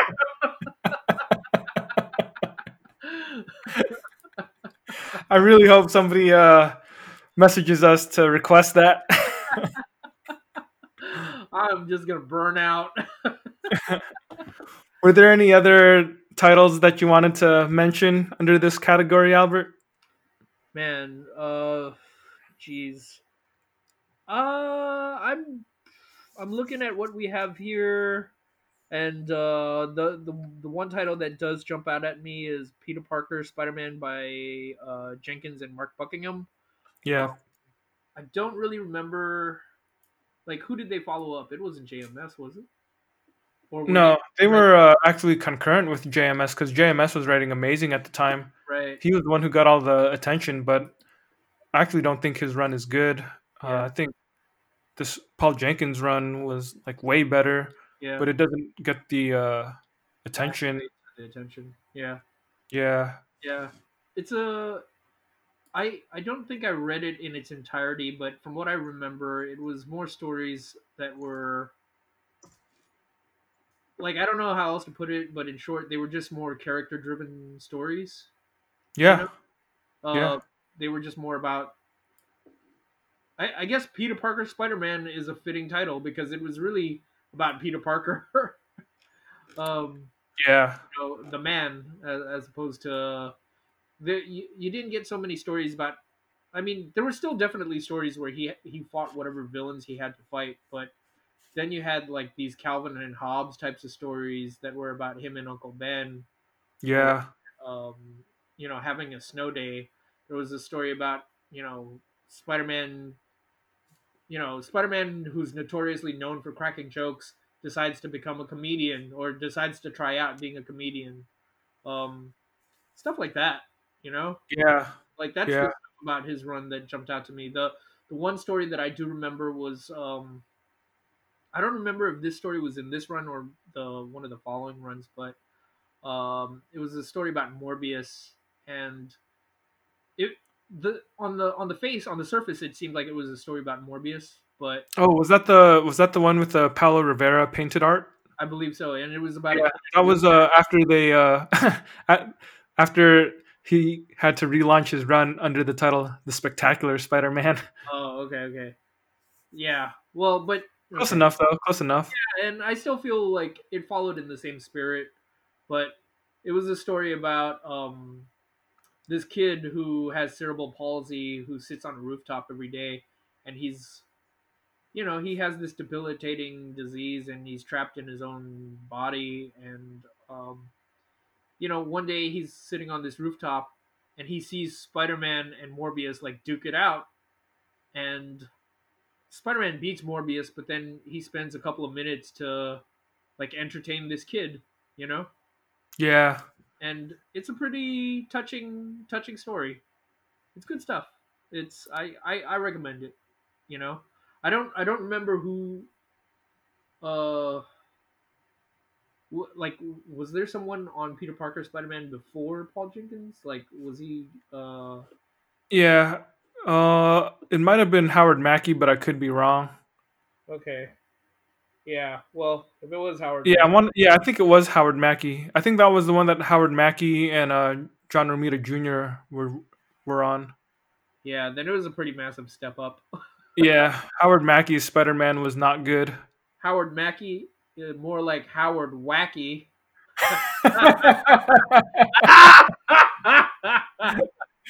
we got to put that one in there with uh, Scott Jobdell. uh, what about you, Drew? Any other ones or? Uh, well, the another one uh, I was thinking because it was Alan Moore um, was Wildcats when he uh, took over Wildcats by uh, which was originally created by Jim Lee. Mm, You know that that was a series that that uh, was a typical early '90s image comic that was a ripoff of the X Men. You know, everybody was uh everybody was yeah. on You, could look at every single character in Wildcats and point Point to who X-Men. they yeah you could point to each one and be like oh this guy was the gambit of the team this guy was the wolverine of the team because he's got claws this guy's the gambit because he's got a trench coat Yeah. this guy's uh, colossus because he's strong you know but when alan moore did it he he completely elevated it he he changed the the concept of it to the point where uh well the the original concept of of wildcats was so it was it was super dorky, man, because the cats in Wildcats was an acronym and stood for covert action teams. so the Wildcats were these uh they were the descendants of these aliens. So there were these two alien races, the Kherubim and the and the Daemonites who had been at war for, you know, eons in outer space and then and then factions of both races landed on Earth like thousands of years ago, and, and now in the present day, the descendants of the Kherubim are uh, are the Wildcats, and, and they're trying to stop the Daemonites. That was the basic premise of it. And what Alan Moore did was he took the team to back to their homeworlds, where they learned that the war between the Kherubim and the Daemonites had ended thousands and thousands of years ago. So everything that they've been doing has been pointless. They're just in this backwater called Earth, and nobody bothered to tell them that the war ended. And when they finally go to their homeworld, they uh, see that things ain't as cracked up as they imagined it, you know? So it's, it's, it's just about that. Um, they end up going back to Earth because they can't stomach the their alien government and uh yeah it's just it's it's alan moore it's not his best work or anything but I thought it was a good take on something that was pretty pointless, you know? Like he he he yeah, like he, he took something that was just a dumb rip off of the X-Men and he and gave it meaning. yeah, he gave it meaning. Yeah, I And, remember. and uh actually another one oh sorry, were you about to say something? I was gonna, yeah, I was just mentioning that. I remember, I think it was like some interview that uh, Alan Moore had where he was talking about it, and one of the influences for the idea uh, for his Wildcats was he he was talking about how he read news articles about how after World War II, Yeah. they would occasionally find Japanese soldiers in in the jungles of, uh, I want to say like the Philippines or like, you know, one of the islands that they were Yeah. they held as territories just out in the wilderness. They would find these soldiers. They were just holdouts. Yeah, they were holdouts, and they would find them decades after the war had ended. Yeah. Apparently, these guys were still in the jungles, like fighting their one man war against Exactly. uh, against this force that wasn't even that didn't even that had already. They were essentially fighting a war that was no longer being fought. Yeah, they never knew that the war ended, and and Yeah. even if they came across uh, flyers, they would just think it was propaganda. Yeah, yeah. So that you know that's a again it's like you said, Wildcats as a whole as a concept was a pretty meaningless and silly concept, but he gave enough substance to it that I could care about it or I would care Mhm. about it. So Yeah, exactly. Who knows? Exactly. What were you gonna say? Oh, I was gonna say, uh, there was another example of a Rob Liefeld comic that ended up being uh, getting a, that ended up getting a fresh start. His concept of his character Glory, which was his version of Wonder Woman. Yeah, yeah, So maybe I don't know, eight or ten years ago or something. I I don't even know if it's been that long, but Joe Keatinge and Ross Campbell did a take on Glory that totally uplifted that. yeah. It was a pretty good. Like the the cool thing about it was it, from what I remember. Again, this was something that rolled out years after the series ended, and they just picked up where the last numbering left off. Yeah, And I remember, Yeah. thinking, oh, that's kind of cool. I mean, in in a in a universe where we're constantly getting new number ones to exactly. pick off where they left off is uh, it's a neat little move, and I thought that was really cool. Um, exactly. It's been a while since I read it, and again, this is another example of something that I don't really remember too well, ex- except what I do remember is I walked away being very appreciative of what I had just read. So it's it's definitely something that I intend to revisit someday. In fact, I have all the issues, so I'm I'm definitely gonna check it out again at some point. Yeah, that's something worth rereading. Yeah. Shall we move on to the next category? You got it. So the next one that we have is new creative teams that continued the style and the tone of the previous team. So that's pretty self-explanatory, I, I think. So Yeah, kind of related to the previous category because a lot of times these aren't necessarily renumbered series.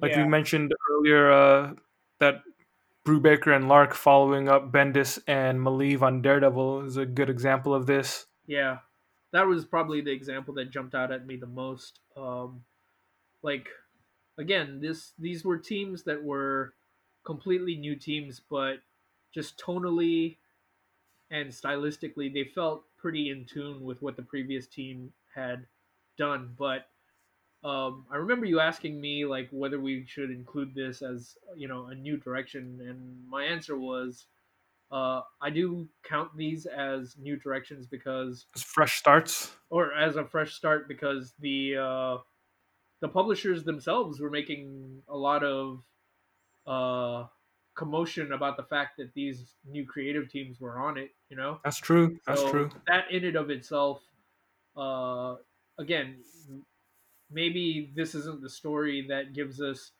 Have you ever wondered what Daredevil, Daredevil would be like if he was a pizza delivery boy? maybe it's not that story, but you know, uh, the fact that they have a new creative team on it uh, is enough uh, for me to count that as a fresh start. hmm So what are what are what do you have on your list, Drew? On our list? So one thing that I want to talk about, and this is kind of this kind of harkens back to our first category, uh, you know, the new number ones as well, Mm. because it was a new number one. But I I just threw it in under this category because I thought it was more fitting. But Runaways by Rainbow Rowell and Kris Anka, Hmm. basically the current ongoing Runaway series that's happening right now. Um, so for everybody listening, if if you've heard our episode where we talked about Runaways on our Marvel Top 25, that Runaways was the original Runaways created by Brian K. Vaughan and Adrian Alphona. And after they finished, there were a couple of other creative teams that were that did stories in Runaways, but none of them ever really lasted. And for a while, uh, there wasn't even a Runaways series for several years. Instead, you would just see some of the different kids on the team uh, be in different titles because Marvel didn't know what to do with them. So for so you would have like uh, Nico. She would, I think she was involved in some. Uh, what was that that series? Avengers Arena, I think. Yeah, The one where uh, it was like battle royale, but with uh, teenage heroes, yeah, exactly. I mean that and, and then sums it up. and then you'd have uh, Victor Mancha on uh, Avengers AI because he was uh, an android. Yeah, Yeah, so like they they completely didn't know Marvel completely didn't know what they were doing with Runaways. Um, even even the stuff that came right after uh, B- BKV left, like Joss Whedon did an arc on Runaways, and I thought it was all right, but it, it wasn't anything like too spectacular. And then I think Terry Moore had a run that wasn't anything too memorable either. And yeah, so it was just something that kind of like fell by the wayside. Yeah. I was gonna say I feel like Terry Moore's run might have been the run that ended the series proper. Uh, because after that, I don't really remember much of anything. I, I feel like there might have been like some. I want to say after that there was like a Runaways Young Avengers crossover, and that might have been it. Yeah, You know? yeah. So nothing really ever stuck, you know. Yeah. but I would I can confidently say, uh, having read most of the Rainbow Rowell run, I think I've read the first uh, like five trades so far. This is a really worthy successor to the Brian K. Vaughan and Adrian Alphona run. So, if anyone out there has read the original Runaways and liked it, or if you watched the the Hulu series and enjoyed the the TV show, like definitely look up the Rainbow Rowell Runaways because this is some good stuff. It it, it takes it back to basics, man. It it's Yeah. the original cast, and I would say that their the tone and, and the style of it is very much in line with how BKV and Adrian Alphona wrote and drew the series. Like the the kids talk like teenagers. They their adventures are the kind of adventures that BKV and Alphona would have them uh, experience, where it's like a lot of stuff about ex- experiencing what it means to be in a in a family where you're not technically related to each other, but the the care and the and the I guess even the bickering that you have with one another is reminiscent of how a family acts, you know, and that's kind of the thing that Runaways is built on. You know, they they don't have anybody else besides each other, and they don't. Yeah, like they're they ran away, so their home is just wherever they are with each other, and as long as they're with each other, you know, that's that's all they need. Hmm. Yeah, it's definitely some good stuff, man. Uh, It's it's probably my favorite current Marvel title. I mean, I don't know if it's my absolute number one favorite. If I I don't really rank stuff like that, but it, it's definitely a favorite title right now. Nice. Yeah, I uh, I just read the first one, uh, just on your recommendation, and yeah, it, it really it really harkens back to the original feel of the original series. You know, it's just Yeah. uh, I mean, their interactions with each other are pretty lighthearted, even though there's turmoil and drama bubbling beneath the surface overall. Yeah, it's definitely full of wit and and humor, but there's also real heart and emotion behind it too. Yeah, yeah. So, yeah, something I want to check out more of. Maybe, yeah, maybe when I catch up on my reading. uh, following that up, another comic that we have is uh, JLA by Joe Kelly and Doug Mahnke. Um, yeah, you want to give us a spiel on it, uh, Drew? Sure. So we yeah, this is from the same volume, the same issue numbering as the Grant Morrison JLA. We talked about it the earlier uh, in the episode.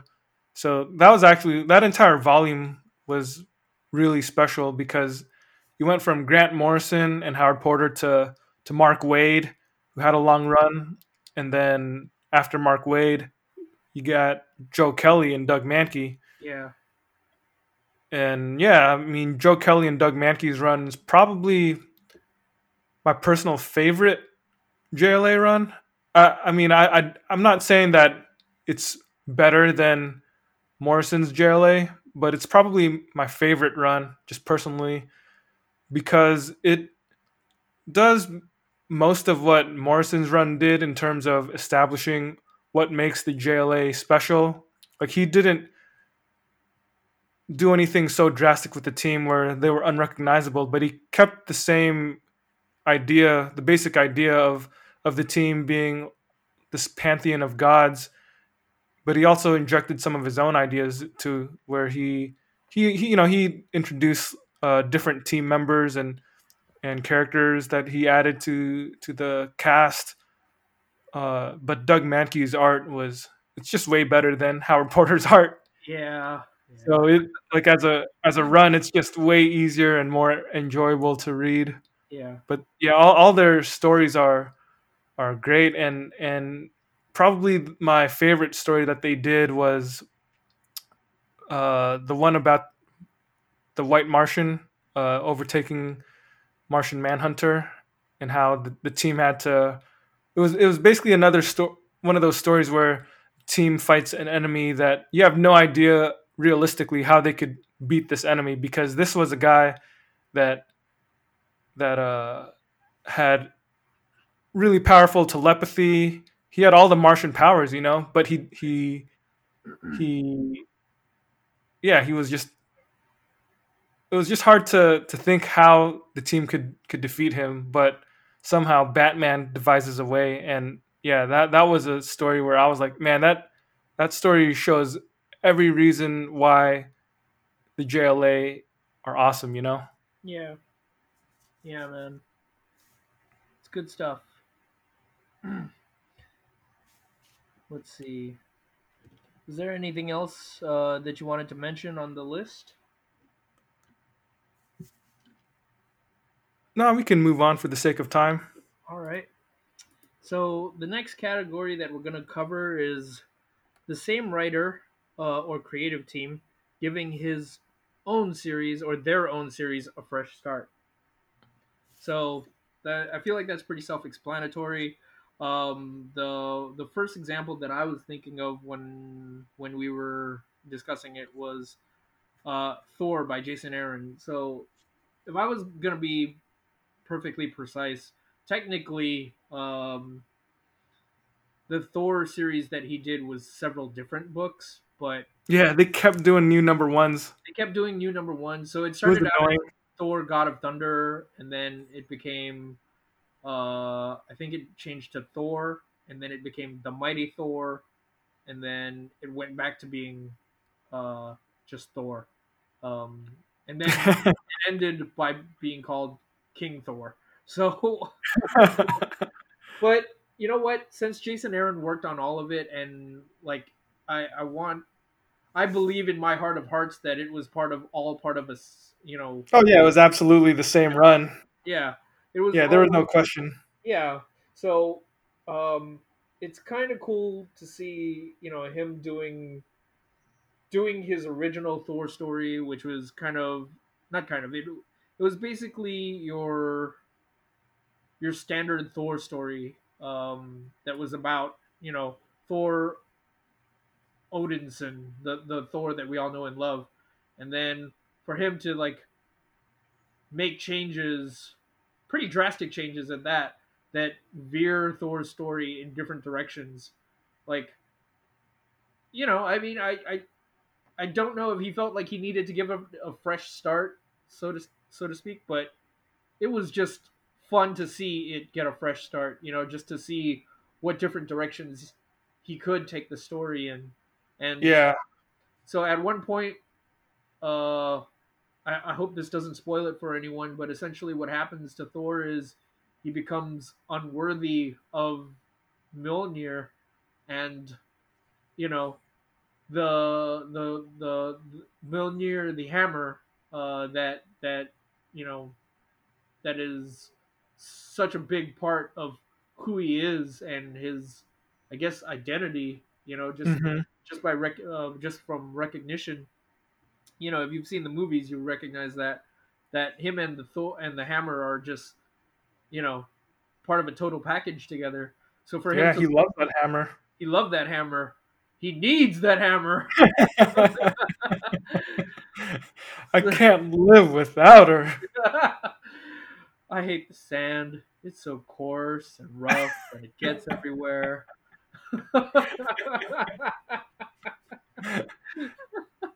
uh, you, you, you, those of you listening, you, you think we're just going mad right now, but there's a there's a method to this. We're just calling Hayden Christensen as Anakin Skywalker.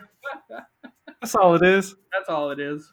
so Thor becomes unworthy of the hammer, and as a result, um, there's a new Thor, and it's a woman, and it's uh, you know, I don't want to give that away, but so there. I don't think it's really a secret anymore. Okay, so Jane Foster becomes the new Thor, and for a while the Thor books are still going, and he's still around. The Thor, I forget what do they call him? It's is it Thor Odinson? Odinson, right?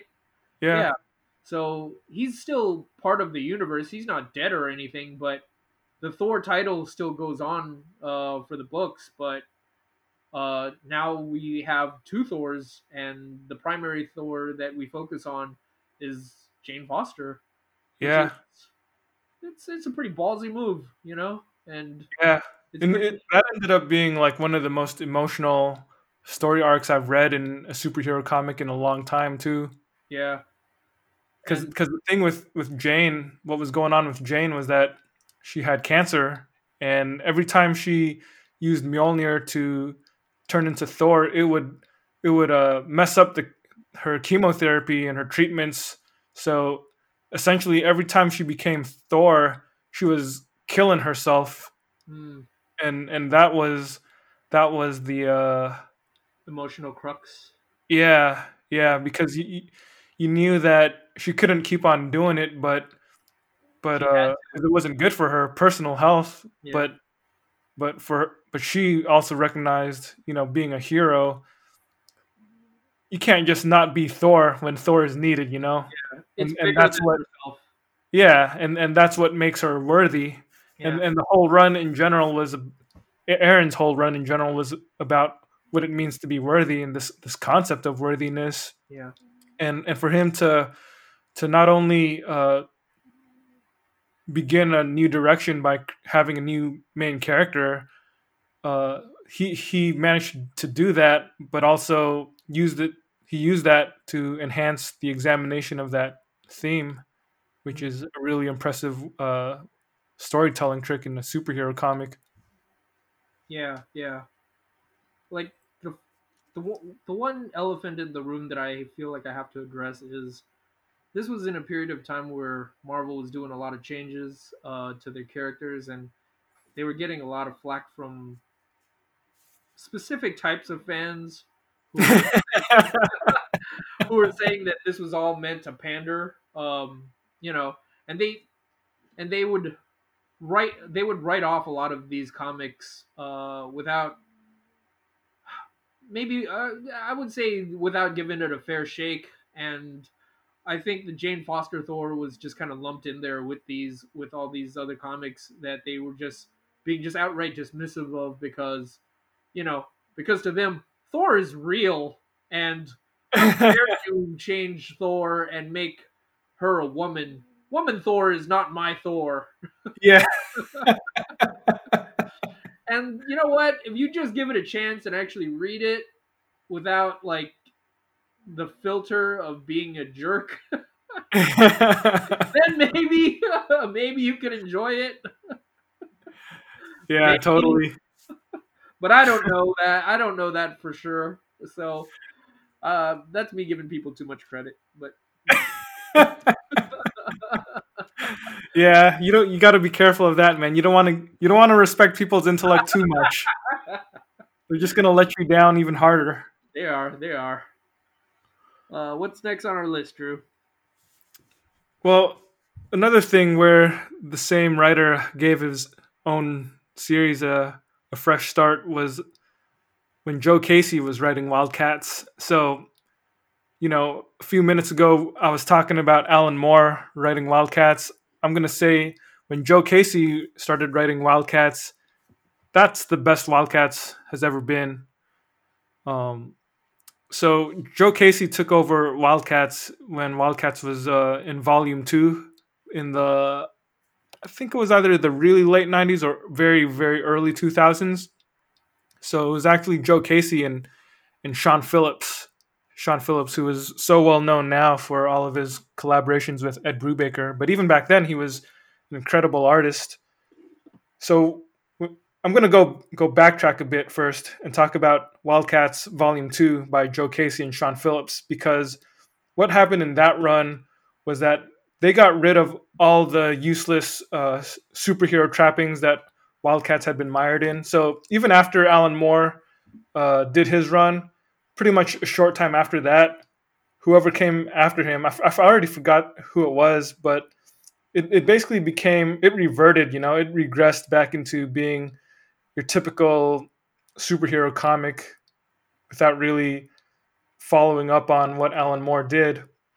But what when Joe Casey took over, he got rid of all the all the I guess the lame superhero stuff because you know Scott Lobdell was writing it at that point. he he basically got rid of the characters that that didn't interest him. He he uh, made some pretty big changes to a couple of the characters, but the the main story that he was focused on was telling a story about how this superhero team, now that they no longer had a purpose to be a superhero team together, they all just went their separate ways. So, how do you tell a superhero comic about a team that isn't a team?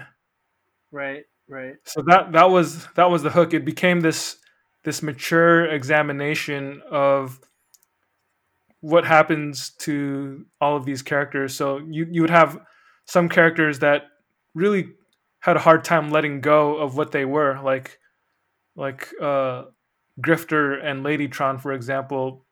They they still think they're superheroes. Basically, they're they're out there looking for trouble, whereas somebody like Spartan decided it was he had to be responsible now that he had uh, he was in charge of a corporation. So he he ended up, you know, he he didn't go out looking for people to punch. He was just taking care of his company and trying to be responsible.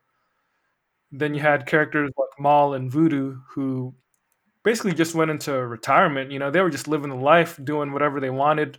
Maul would be doing his experiments. Voodoo just had a a credit card and she was just going shopping and partying all day, you know? yeah, and, and and then it, it, became this examination of of what it meant to to be uh, living a life when all that you were living for in the past is suddenly gone, and and how it, these characters had to adjust to a different type of life. So that that's that's one of my favorite runs. Actually, I'm, I'm hopeful that one of these days we can devote uh, an episode for a, a fuller uh, examination of that. But in terms of uh, this category, when he when Casey gave his own run a fresh start, it was rebooted as, or not rebooted, but I guess re- revamped as Wildcats version 3.0 he had a different artist. The first artist was Dustin Nguyen mm. instead of Sean Phillips. And the, the new take on this Wildcats was most of the characters from the previous couple volumes of Wildcats. He just kind of like, you know, let them. He ended most of their stories at the end of volume two. Mm, mm. And in version 3.0, he focused on mostly on Spartan and Grifter and a couple of other characters that he introduced when he wrote volume two. And this story became a series about the corporation as a superhero, which is completely different from, I think, every other superhero comic I've ever read. Like, I can't think of any other superhero comic that is comparable to this because Casey's idea was that now that Spartan, or as he prefers to be called, Jack Marlowe, is in charge of this uh, corporation, what what he ends up doing, what what Marlowe ends up doing is he's trying to use this corporation to actually make the world a better place.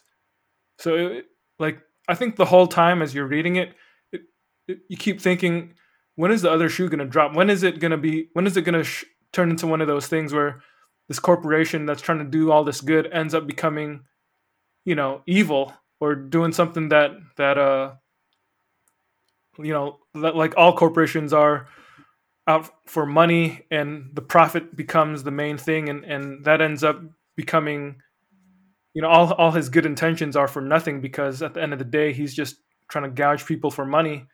And I don't think the story ended up being about that because it seemed like the story was genuinely trying to do something different, like unexpected, where the the the plot of it was Jack Marlowe's company tapped into this extra dimensional power source so they could develop batteries with unlimited energy and that was how he was going to change the world that's yeah i mean that's a pretty crazy idea because it's the type of thing that if you sold that idea to someone you know if you pitched it mm-hmm. it's the type of thing that some like whoever your benefactors are would have to be extremely generous and extremely willing to uh experiment with that you know? Yeah. Um on the face of it uh it, it's a hard sell gotta say you know? But yeah totally. Especially for something like comic books that by and large are geared towards uh, a very particular kind of fan who likes you know action you know? Uh, yeah. not, not, to say that it wasn't a comic that didn't still have action but you know uh, it, it's just hard to to sell someone on the idea that well sometimes in real life you can't punch your problems away. Yeah. Yeah exactly. And and i thought that was one of the really great things about that series too is because the character Grifter, he was kind of the voice of that aspect of fandom, you know, where he he was the he was the the the cool guy on the team on, on the Wildcats team who had the trench coat and the guns and he was always good at everything he did. Uh, just like Gambit or somebody, you know? But in version 3.0, one of the first things that Joe Casey does to to Grifter is show that yeah, he's still he's still a badass, you know, like he's still this guy that can shoot up a bunch of bad guys with without breaking a sweat, perfect marksman. Like a, you know, exactly what you imagine when you imagine a gun-toting superhero. And right off the bat, he shows you how good Grifter is at that. And then like in the next issue, Grifter gets shot up and he's put in a wheelchair for the rest of the series. so he can't go out there and do what he always wants to do, you know? Yeah. And, and it and like his character arc is about him trying to come to terms with this new world he's living in. And what you see is that he doesn't come to terms with it at all. yeah. Yeah. like he he's still working with Jack Marlowe, but Marlowe's moved on from fisticuffs and and trying to solve problems with violence, whereas Grifter, you throughout the entire story, he's constantly trying to solve problems with violence to the point where he creates more problems with the violence he does. yeah, it it sounds almost comical. yeah, it's it's definitely there's definitely uh like humor in it and it's it's also a commentary I think on on the audience and and expectations. The the one thing that I'm that was disappointing about the run was that it ended up getting canceled due to low sales. So technically, Joe Casey never actually finished the entire story. I remember he said he was like, it got canceled with issue 24, and I believe he said that he had planned uh, 48 issues. So Man, you only got half of the story. Yeah. And it, it was one of those series at the time, man. Uh, it got critical acclaim, but it was just always a low seller, which is super unfortunate. Did it? Did Another it, thing, man, that that reminds me that people are useless and humanity is a waste. Because if they're not going to buy good comics, what's the point of them, man? Why do they exist? Like, they're just gonna. If you exist just so that they can pump out more the Batman who laughs, then you did nothing for me. yeah. Yeah, exactly. I was gonna ask, did they did Joe Casey ever mention if he um you know, if if he ever like had any sort of conclusions for it, like any ideas for Oh yeah, like like he he he had a, he planned it as a 48 chapter novel basically. No, but I mean, like, did he? You know, have you ever read any interviews where he goes into details about like what he would have done? No, he he. Uh, from what I remember, he he doesn't want to talk about what he would have done Oh, okay. because I don't think he. uh He's not. He I don't think he has any hope of like ever going back to it or anything. But it's just one of those things where, as an artist, I don't think he wants to talk about the the ideas that haven't come to fruition. Because who knows? Maybe he will recycle those ideas or use them in the future. That's true. Or you know, this this was a series that came out a while ago, so for all we know, he's already recycled those ideas. Maybe, yeah. All right. Well, um, want to move to the next category? Yeah, yeah, we have line wide fresh starts now. So Yeah. line wide, uh, you know, just when Marvel or DC or somebody wants to do a fresh start for their entire publishing line. Yep.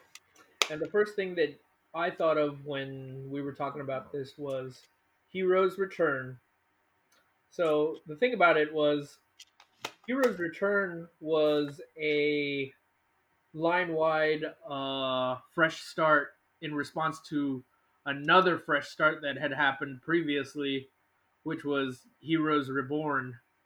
So, uh, you know, Marvel in the 90s was going through a rough patch and they decided uh, that they would take their uh, main properties, uh, like some of their bigger name properties, which included the Fantastic Four, the Avengers, Captain America, and Iron Man, and they would essentially kill them off in our main universe or, you know, make them disappear, and they would start a new universe with them called the Heroes Reborn universe, which was where they took where they took basically the the creative rock stars of the day and they allowed them to work on these books. So you had Jim Lee on Fantastic Four, you had Rob Liefeld on Captain America, and uh, I want to say he did the Avengers, and I believe Will Portacio was on Iron Man.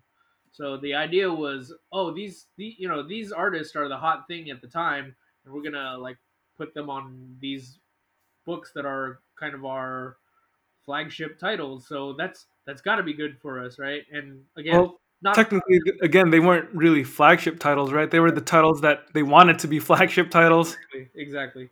Uh, I didn't mean again. I- I didn't mean flagship in the sense that they were like leading the, you know, uh, they were leading in sales or anything. But I just meant flagship in the sense that you know, in the universe, these were their A-list characters, uh, or the Right. A-list teams. Right, like uh, like the random citizen in the background of a Marvel comic, they would they would think of the Fantastic Four and the Avengers as the top heroes, right? Exactly. But- In in real life, nobody thought of the Fantastic Four or the Avengers. People just like the X Men. right. Yeah, X Men and Spider Man. That like Yeah. as far as they were concerned, that was the Marvel universe and Wolverine. yeah, exactly. But um, yeah, but uh, you know, they did this re uh this um this reboot or whatever you want to call it uh with Heroes Reborn and it was a pretty massive failure from what I remember. um, so yeah, I think it was like the the stuff that Rob Liefeld did. I don't think he really finished it. Yeah, like I don't know what the numbers are, but like I know critically that most people look at this era and it's it's pretty it's something that's been panned and people kind of make fun of. Well, sophisticated people make fun of it. Yeah, that's true. I think there are still people that actually buy the Heroes Return, om- Heroes Reborn omnibus. Don't spend your money on the Heroes Reborn omnibus. Spend your money on Marvels now. I mean, that's a joke, but I'm also kind of serious. I would rather you spend your money on Marvels now than Heroes. buy the Atlantis Attacks omnibus. Acts of Vengeance is what Yeah. Anything would be better than Heroes Reborn. The thing of it was that yeah like i want to it, it, I, I feel like it wasn't even considered a failure in hindsight i feel like it was considered a failure at the time you know Yeah, it was a mess. yeah so um when they did the heroes return it was this back to basics approach. They reintroduced these characters back into the mainstream Marvel universe, and you had the Avengers with uh, Kurt Busiek and George Perez, uh, and and uh, I believe Kurt Busiek was on Iron Man when they brought it back, Yeah, and uh, I think so. uh, what were the other Mark Waid on Captain America. Mark Waid on Captain America, and Chris Claremont was on Fantastic Four, which was probably the the one downside. But I think overall, as a whole, the Don't idea, forget uh, your boy Dan Jurgens on Thor. Dan Danny J on Thor. You're right. Oh man, man, I you wanted to forget that, didn't you? did. I did. I forgot that that was the. well, but you know what? At the time, I think it was um it was good for Thor at the time. Like, I, I yeah, I mean, it was still better than Tom DeFalco. Yeah.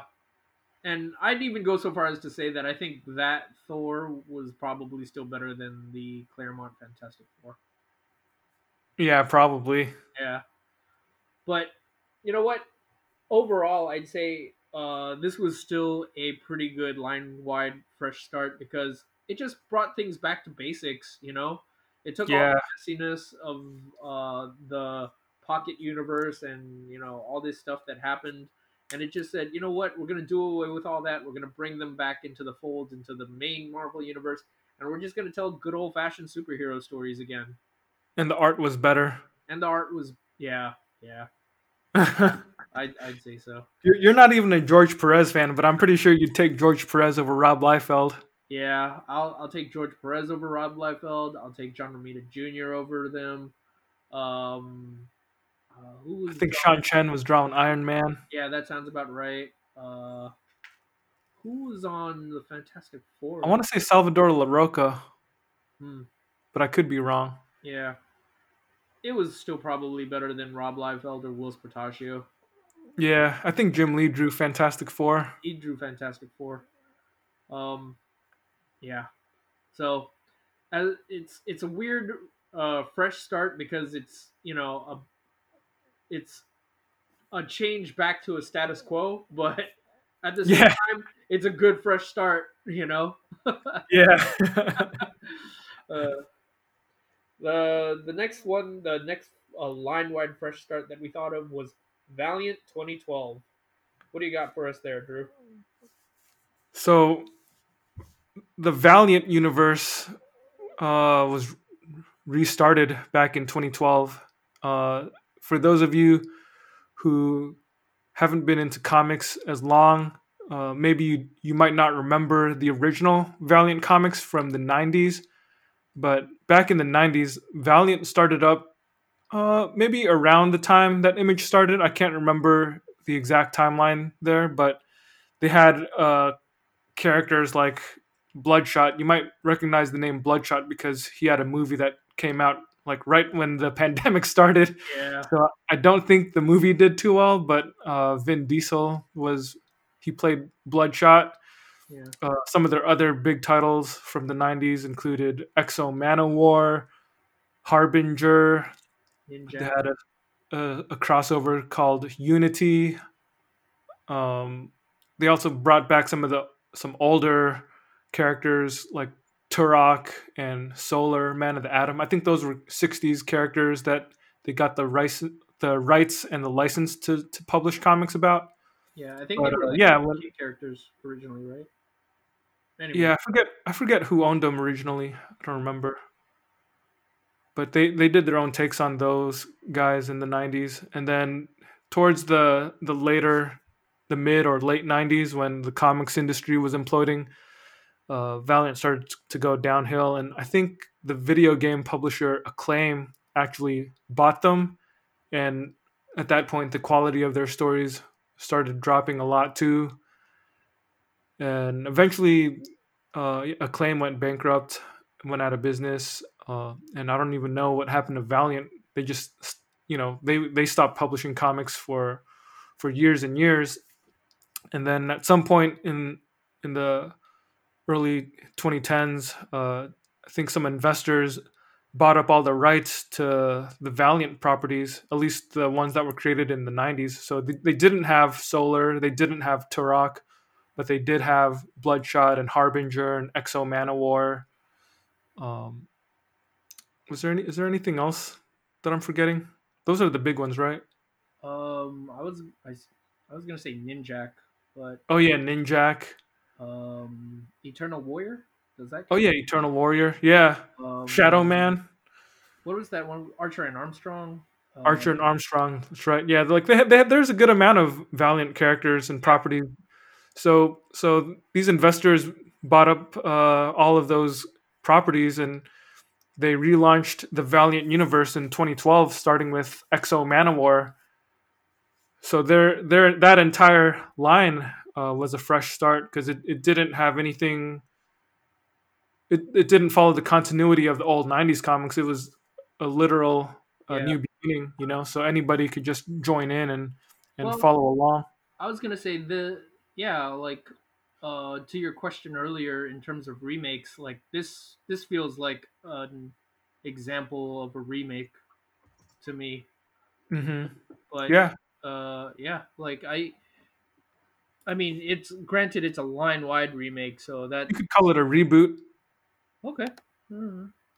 Yeah, it's it's they they had a bunch of good writers on it, and um, you know, uh, they they brought new vigor to these properties. Uh, I like I have to admit that when when I was a kid, uh, these Valiant comics, they were they were a pretty hefty competitor with Image, even though like I hadn't bought them, but at the time, like the rising stars were Valiant and Image, and you know people were talking about them as, as you know fighting for like the third or fourth spots. Um, Yeah, they were selling pretty well back in the day, back in Yeah. back at their height. Yeah, and ultimately Valiant ended up uh, ended up not winning that fight. Uh, They ended up dying. Yeah, like what was that thing that they made? Deathmate. Yeah, That was- Deathmate was their crossover with Image Comics. I remember that.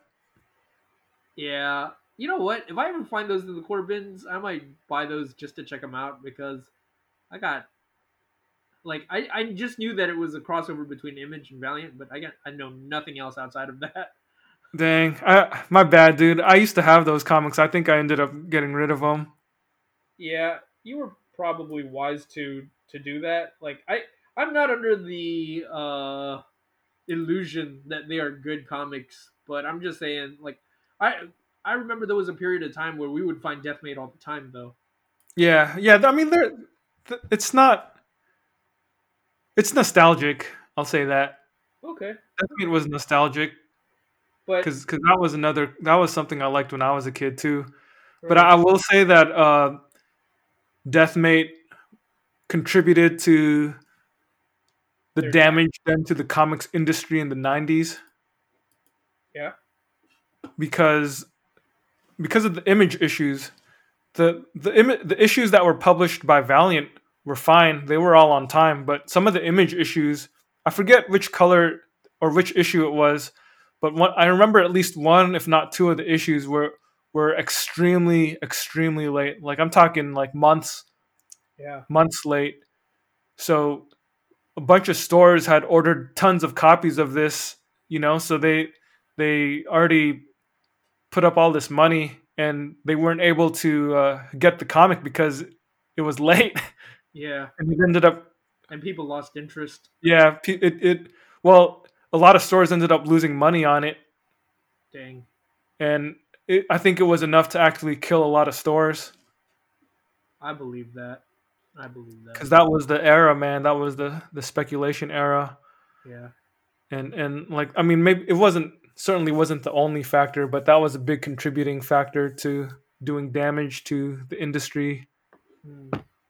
the, the funny thing is is that those old valiant comics from the 90s they they kind of pitched themselves the opposite way from the image comics because image was all about the artists Yeah. like nobody cared who the heck was writing Spawn or Savage Dragon or anything because it was all about the art. Like Yeah. that that was the only reason people were buying those comics.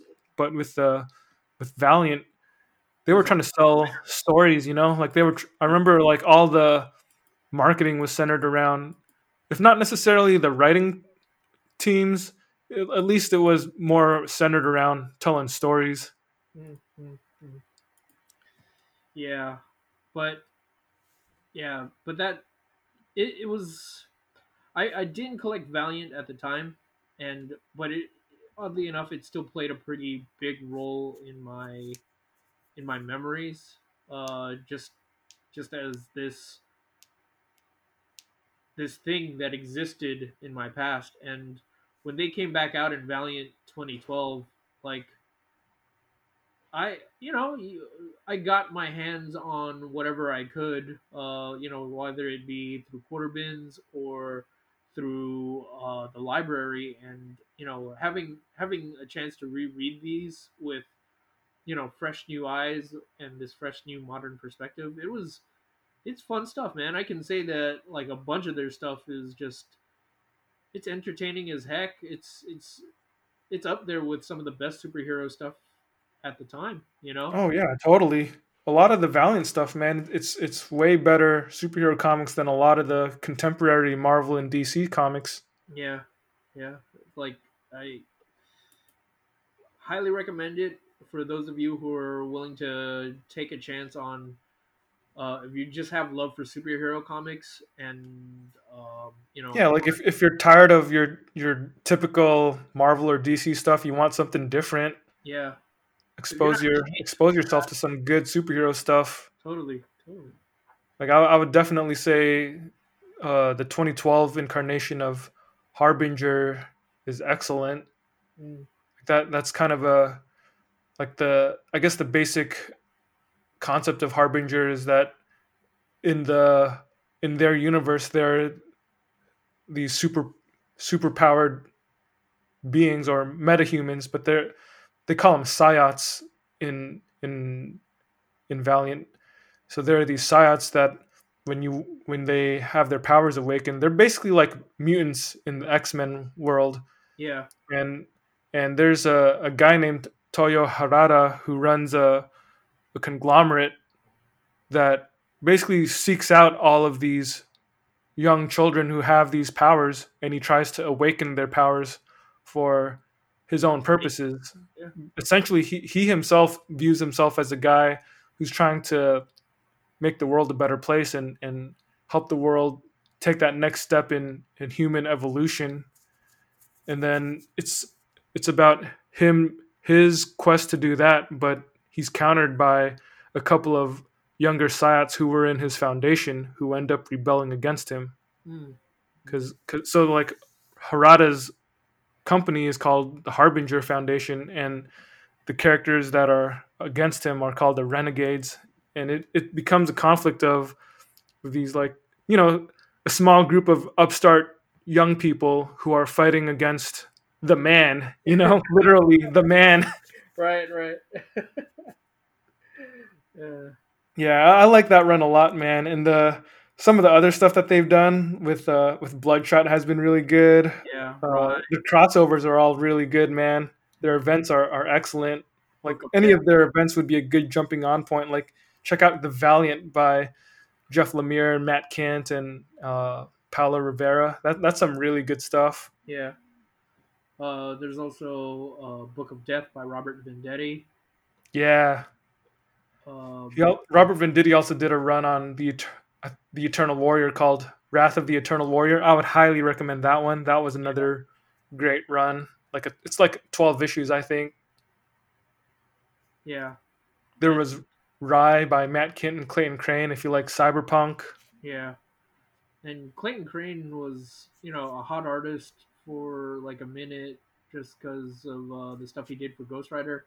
And like he sort of disappeared after that. Like I think he only did covers or something. And then Yeah. to come out and do Rai like this ongoing um, series, that was pretty cool. yeah, totally. Yeah, I know Zach's a big fan of that. Yeah, I mean, uh, the the other book that I would mention, and this is a little different. I mean, it, it veers a little bit away from our um, fresh starts because uh, it was the it's it's a property that was completely new that they created just for in Valiant 2012. So it's not a fresh start for anything technically, but um, Divinity by Matt Kindt, Oh yeah. uh, Trevor Hairsine. is- like it's a series of miniseries and it's just a great uh, addition to the universe. Um, Yeah. highly recommend that series. Yeah. That's that's some really good superhero stuff. Yep. Like it's it's really that Divinity run is a, a fresh take on on what it would be like if there were a superhero who had yeah, who had those high level powers. Yeah. Nice, nice, nice. So Yeah. now we get to our uh this is the part where we gorge ourselves. But we're gonna get to rotten starts. These are not good starts at all, not fresh starts. They're quite the opposite. yeah, they make you retch. They do, they do. So the first title on our list is Flash Rebirth. So this is something that gets a lot of love and a lot of accolades from um, from I guess the general comics fans, masses, the masses of comic fans. Mm-hmm. Uh, it's a story that I, I want to say through Geoff John's sheer force of will that they've put into that they've made they ended up making into straight to DVD animations. They put it into the TV show. Uh, yeah, they mined this uh, this story for ideas. Uh, there was even talks that they were going to put elements of it into the movies when you know when the movies were going strong. Uh, the the Zack Snyder uh, Zack Snyder DC movies. Like we even saw elements of it when in the Justice League movie, or yeah, the Justice League movie where you know uh, Ben Affleck, Bruce Wayne sees a vision of the Flash from the future. But Mhm. Flash Rebirth is essentially the story of, and, and I think I told this story in one of our previous podcasts, but it, but in brief, Barry Allen decides to run so fast that he can go back in time and prevent the death of his mother, but as a result, he ends up messing up the universe, and it's a story about him setting the universe right. But even at the end of uh, undoing the stuff that he messed up, the universe doesn't come back fully right anyways, and it kickstarts the uh, new 52. Was it the new 52 era? Yeah, at the end of Flashpoint. yeah, yeah. So, uh, yeah. Uh, I forget how much time actually, I was elapsed talking about between. Flashpoint, my bad. Flash Rebirth is the Flash coming back from. Uh, sorry, it's late, so I, I I lost my train of thought. But no, my bad. Flash Rebirth was the Flash, the classic Flash, Barry Allen coming back from the dead. That's really all. How much time had elapsed between Flash Rebirth and Flashpoint? I think a couple of years. Okay, so Yeah. like Flashpoint was was like the the dingleberry on top of the pile of poop that Flash Rebirth was. uh, Flash Rebirth opened the door to bringing back Barry Allen as the Flash, and I think there were plot elements in Flash Rebirth that eventually led to Flashpoint. Okay, Um, yeah, I get those two mixed up because they they're both like Geoff John's Flash stories, but really I get them mixed up because they're both just they just both suck.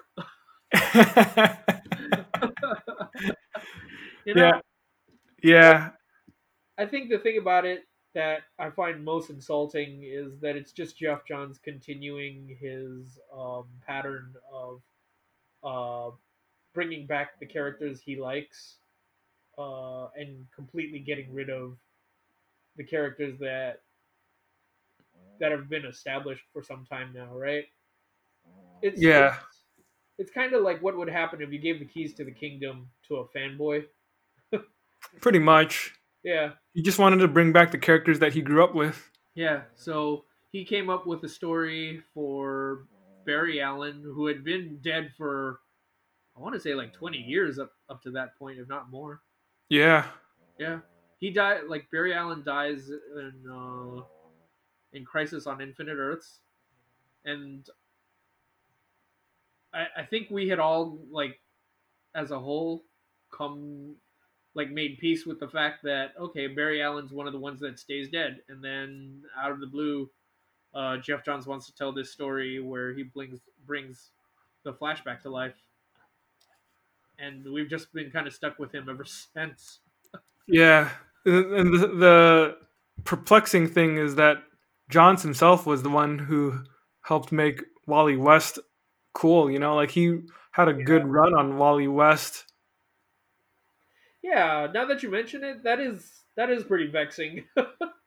it's kind of insulting, right, for him to Yeah. like, put all this work and like his run on Wally on the Wally West Flash is is a pretty it's a it's a high point, right? And yeah, absolutely. It's it, it's not just a high point for the Flash, but it's a high point for Geoff Johns' life. and I do include his children in that. He has kids.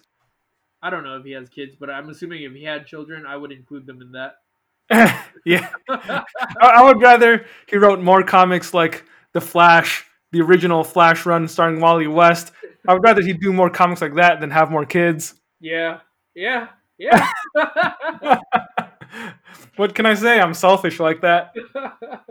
what have his kids ever done for me? Nothing.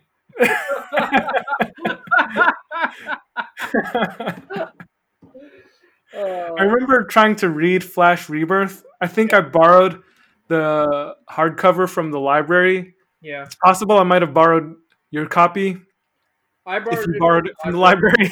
I borrowed it from the library, and then I, I gave it to you. I think. yeah, so I, I borrowed the library's copy that you checked out. Yeah, And I remember I read the first issue in the hardcover, and it was just so bad. I didn't even bother finishing the rest of it. yeah, yeah. It- like, It was just one of those comics, man, where where it it truly felt like some guy who was so wrapped up in continuity and over explaining things that didn't need explanations just went nuts on all of his worst vices. yeah. It's just yeah, um, yeah. I, I like okay. So I'm gonna move on to the next one because it ties directly into this, and I, I think I have I definitely have more of a vivid memory of this one. Um, but in terms of rotten starts, the next one on our list is Green Lantern Rebirth, and this this happens before uh, Flash Rebirth, and I remember this because I actually ended up buying a couple of issues of it because they were talking about oh um so at this point in our hist in in the in the history of the Green Lanterns um basically Hal Jordan as a Green Lantern had uh he he made some mistakes and as a result of some decisions that he made uh he wasn't there to protect his hometown when it was destroyed. He goes as a result of the guilt, he goes crazy and he ends up uh essentially killing all the other Green Lanterns and um, becoming a villain. But ultimately, he ends up sacrificing himself as an act of uh, repentance uh, to to save the world. So, at this point in comics history, Kyle Rayner is the current Green Lantern, and he's he's the last of his kind. He's the last one to bear the ring, and it's been this way for some time. And I remember at at this point in comics, they were making a big deal because they were like, "Oh, we're gonna find a way to. Uh, this is gonna be the story that brings Hal Jordan back." And you know, at this point in time, Geoff Johns had a lot of goodwill from me because he had written the Flash, he had written the Justice Society of America, he had written Avengers. So I was like, okay, Teen Titans. Teen Titans. I want to see this, right? I want to see what he can do. And in my mind, I was like, there's no way. I, I hope, against all hopes, he doesn't do something as silly as or as simple as oh like essentially I just didn't want him to just will them back into existence. And I remember buying the first three or four issues, and I remember thinking, that's basically what he's gonna do. Is he's just gonna he's gonna use the power of the Green Lantern to rebuild the city, repopulate the city, bring people back, and I was just like, that's uh pretty lame. yeah. Yep. I was that that was like the first crack in my Geoff Johns uh appreciation. Um but that like Green Lantern Rebirth was the first story, the first yeah, it was the first series that I stopped buying halfway through. oh, yeah, that's pretty significant. Yeah. Cuz I bought the 3 issues and I just quit after that. I was like this is uh this is dumb. Yeah. Yeah, so for for all of you listeners out there to fully grasp the significance of that, Albert is a guy that he has a lot of willpower, man. like he is the kind of guy who will who will watch an entire TV series even if he doesn't like it just because he's watched the first episode. He has to complete it, you know, to see it through. Uh. So to, to hear that he actually quit buying a miniseries in the middle of the story, that tells you something about how bad it is and how much disdain he truly has for that comic. What are what did do you have any uh, memories or thoughts of Green Lantern Rebirth? I, I forget. Did you? I, I imagine that you read it in its entirety. Yeah, yeah. I, I didn't buy it because I think uh, either my old roommate or maybe it was uh, maybe it was Shanus. One of those guys was buying it when we were in college, so I was just bumming off their copies, reading reading it when they got it. Yeah. You know, at the, at the time, I was I didn't feel as strongly as you did. Mm-hmm. I I would say that I was disappointed that they were uh, they were basically shunting Kyle Rayner to the side, man. Yeah. And uh, it was just one of those things where, after all these years of of uh, having Kyle Rayner as Green Lantern and having all these great JLA stories with him, you know, as as silly as it sounds, he was my Green Lantern. You know, like yeah. I honestly didn't really care about Hal Jordan. He was just he's like I, I knew who he was. Um, I knew the history and stuff.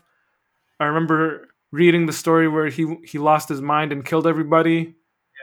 I remember reading uh what was it?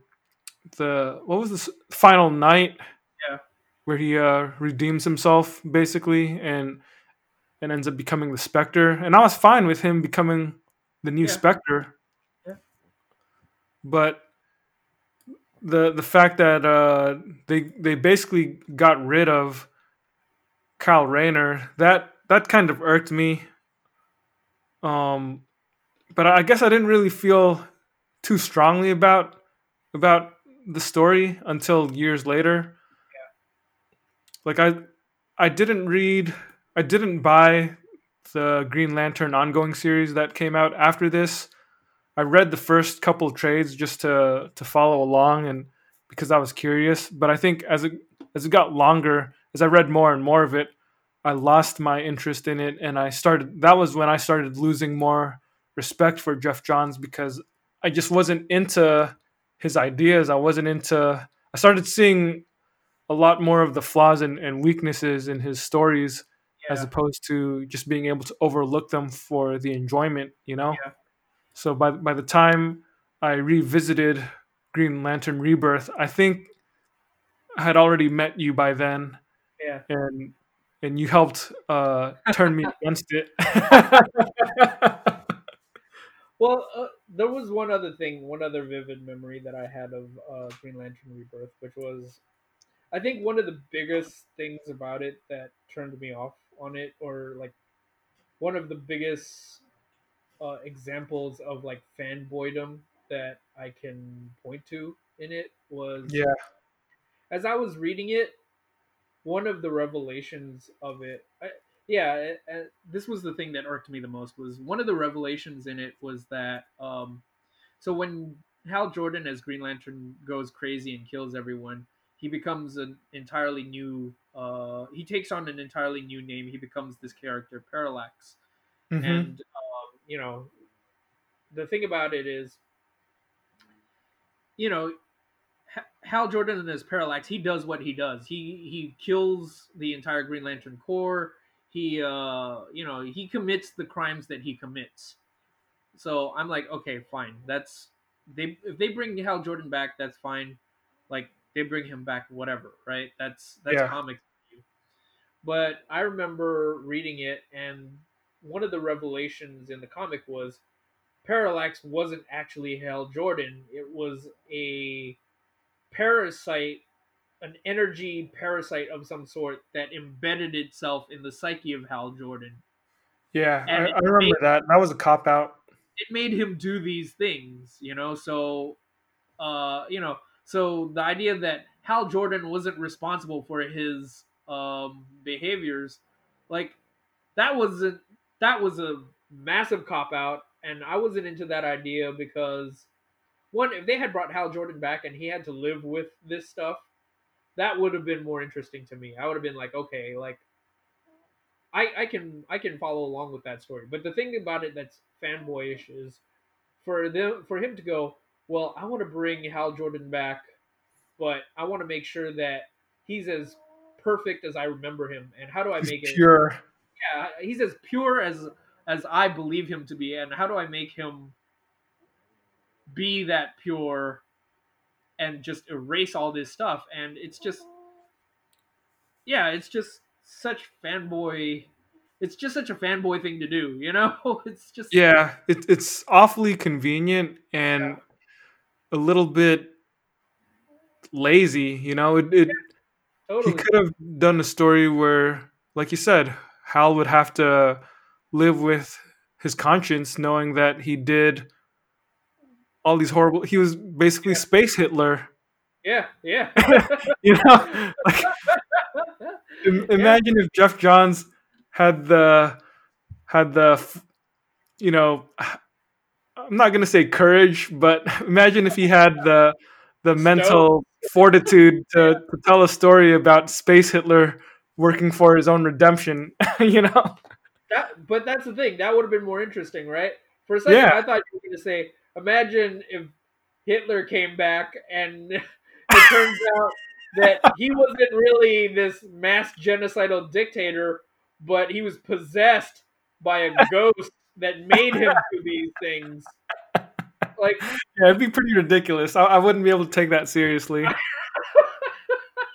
But and and that's exactly what what Geoff Johns does with Hal Jordan, and that's why I can't take it seriously. yeah, and I never understood why people were like just so nonchalant about that. It's just like you accept, like, I, I get it. It's just comics, and you know, people are gonna write whatever they're gonna write. But like, really, none of you think this is stupid? Apparently, there are a lot more Hal Jordan fans out there than we ever thought. Yeah. Well, I remember that when uh, Kyle Rayner became the Green Lantern, they even like in the early days of the internet, they started a a group on like message boards or forums talking about the true Green Lantern, Hal Jordan. Yeah, yeah. I think it was called Heat or something like that. Hal's Elite Action Team or something. Yeah. It was, Yeah. Uh, I wonder if there's a way to find out if Geoff Johns was a part of that group. Wouldn't surprise me if he was. Yeah. There's just something about Re- Green Lantern Rebirth where when you read it, you just know that the dude cares too much about continuity and he's trying to go he's trying so hard to explain every single thing Yeah. when the the simple thing would have just been to have Hal have to live with what he Yeah. did. Yeah. But when John decided he wanted Hal to be completely pure and innocent of his crimes, he had to come up with some convoluted stuff and reasoning in order to explain why. And then he added on top of that Yeah. additional stuff to to like build the foundation for his ongoing series and the mythos of the Green Lantern with the emotional spectrum. Yeah, which is in and of itself just it's a childish idea. yeah, yeah. There's there's it it was a rotten start for a rotten run, but a I think era. I think we're in the minority here. I think a lot of people do have love for Yeah. that run. Like I often hear people talk about the the Green Lantern uh, emotional spectrum run, uh, where they t- and the the thing that I always hear is I feel like they're really into the idea of having all these factions and uh, all this intrigue. Uh, you know, because Is it intriguing? I never knew it was intriguing. uh, I'm sure to them it's intriguing, but it's you know they're they're the the one comparison I remember is someone was talking about it like it was Game of Thrones, where you have all these different party where you have all these different groups vying for uh alliances and betrayals and stuff like that and i'm just I, I i'm not i'm not i'm not sold on that idea i don't believe that uh whatever johns wrote in that era with the emotional spectrum of green Lan- of, of lantern ring bearers is anywhere near the equivalent of something like that so you don't think that his run on Green Lantern is Game of Thrones meets Star Trek? I'm sure that the kind of people who would be sold w- with that description would enjoy that comic very, very much.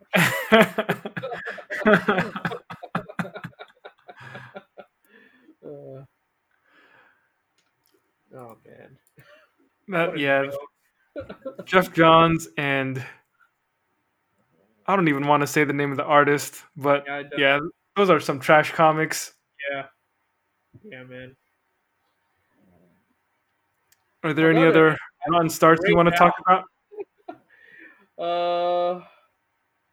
Oh well, oddly enough, I'm looking at this list. We mentioned Heroes Reborn, so we we talked about that. That was a rotten start. Um, You yeah, I had a whole episode devoted to the new 52. We had a whole yeah. So there's no need to talk about that, but it's definitely on our list. Superior Spider-Man. I'll give I'll give a, a brief shout out to that. Um, Oh, yeah, this- yeah. full disclosure, I haven't read it, but um, this was during Dan Slott's era on Spider-Man, and he he wrote it for a long time, like ten years, I think. Something like that. Yeah, like he wrote a lot of Spider-Man comics, and um, there was a period while he was writing Spider-Man where just to change things up, he wrote uh, he wrote a story where Doctor Octopus finds a way to switch minds with Spider-Man, and once he's in the body of Peter Parker slash Spider-Man, he decides that he's going to take it upon himself to prove that Otto Octavius in the body of Spider-Man will be a better Spider-Man than Peter Parker ever was, yeah. and that's basically you know the the conceit of the Superior Spider-Man era. And again, full disclosure, I haven't read it, but it just maybe it just shows how close-minded I am that I can't buy into the idea of mind swapping as one of the major devices for the story, but I can't, man. I can't. It, it it works if it's a comedy, but he was trying to tell a serious story. he was trying to tell a serious story with drama and uh pathos and uh, Yeah.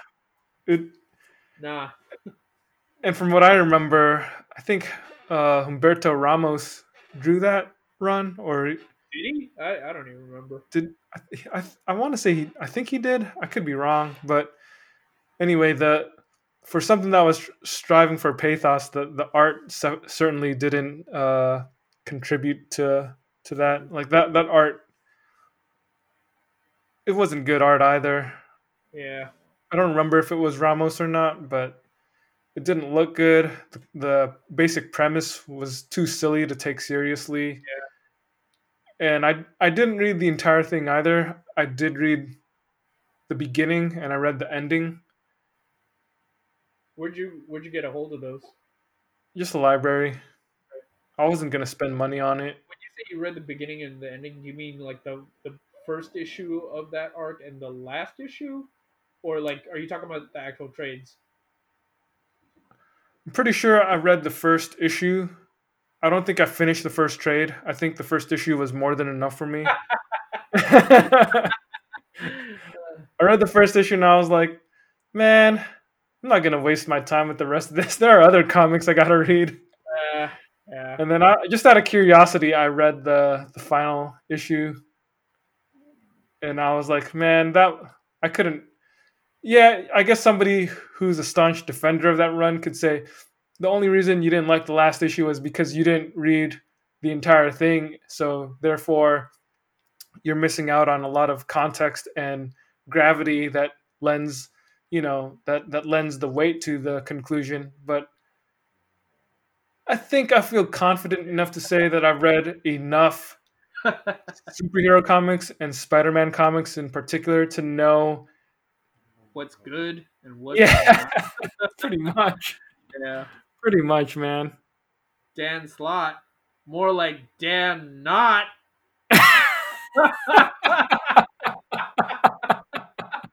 I thought you were gonna say. I thought you were gonna say Dan Snot. it wouldn't have been quite as relevant. or like Dan, not such a good idea for a Spider-Man story.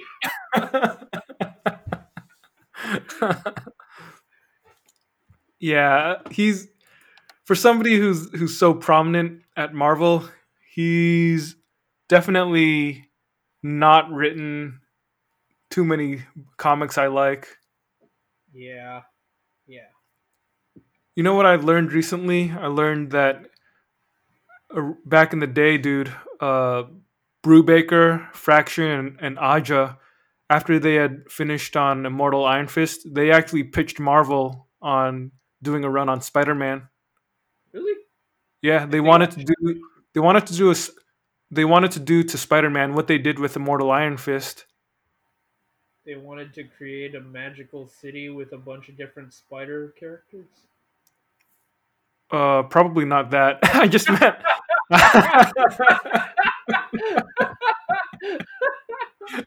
I just meant they wanted to leave their mark on Spider Man the way they Oh. did with Iron Fist.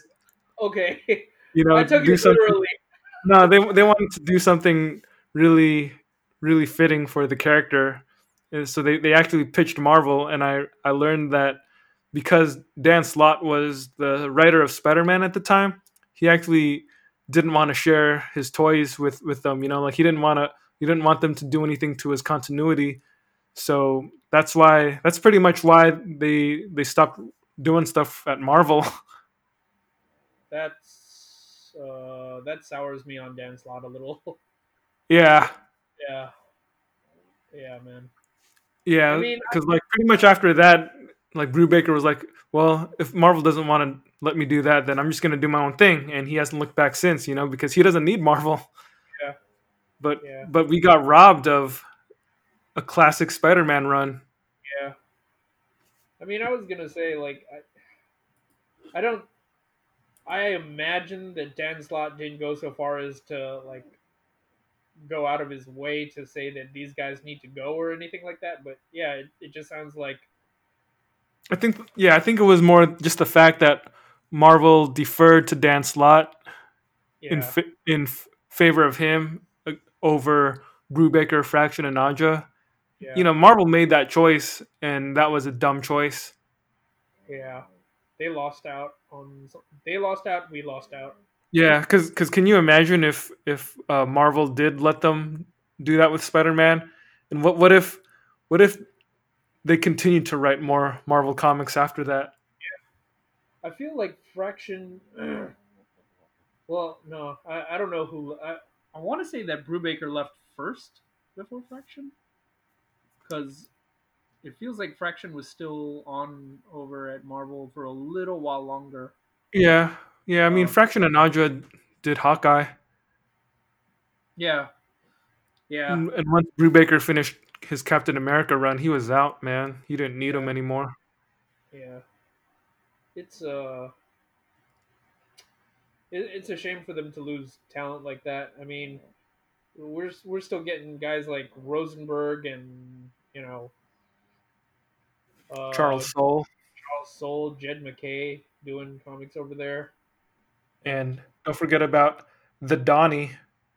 The Donny, the Donny. hey, he gave a fresh start to Venom, man. He, yeah, yeah. we did not include that on our list because we actively chose not to. But yeah. uh, yeah, man. Uh, man, you you stunned me a little with that information because now I'm just kind of over here like, man, what could have been? Yeah, I I just heard that on a another podcast a couple months, like a few weeks ago, or maybe a month or two ago. Yeah. Did they go into like, like uh, yeah? Did they happen to mention like what they, any details about what they would have done, or was it just No, that's pretty much all I learned. Oh. Yeah. man? That's rough. Yep. Just like 2020, man. just like 2020. So, you know, we hope that this uh yeah, you have anything else to add, Drew? Nope. I think we've uh, gone on pretty long. Yeah. Don't really Well- have much else. Well, we hope that uh, you know, you guys have learned a little something from our fresh starts and we hope that we've given you the opportunity to investigate further and immerse yourselves in some good comics. And uh, we hope that 2021 is the fresh start that all of us need. Yep.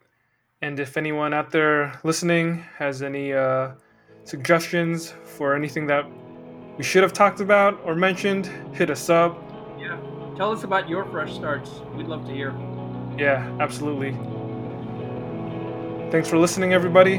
This is Between the Gutters, signing off. Peace out.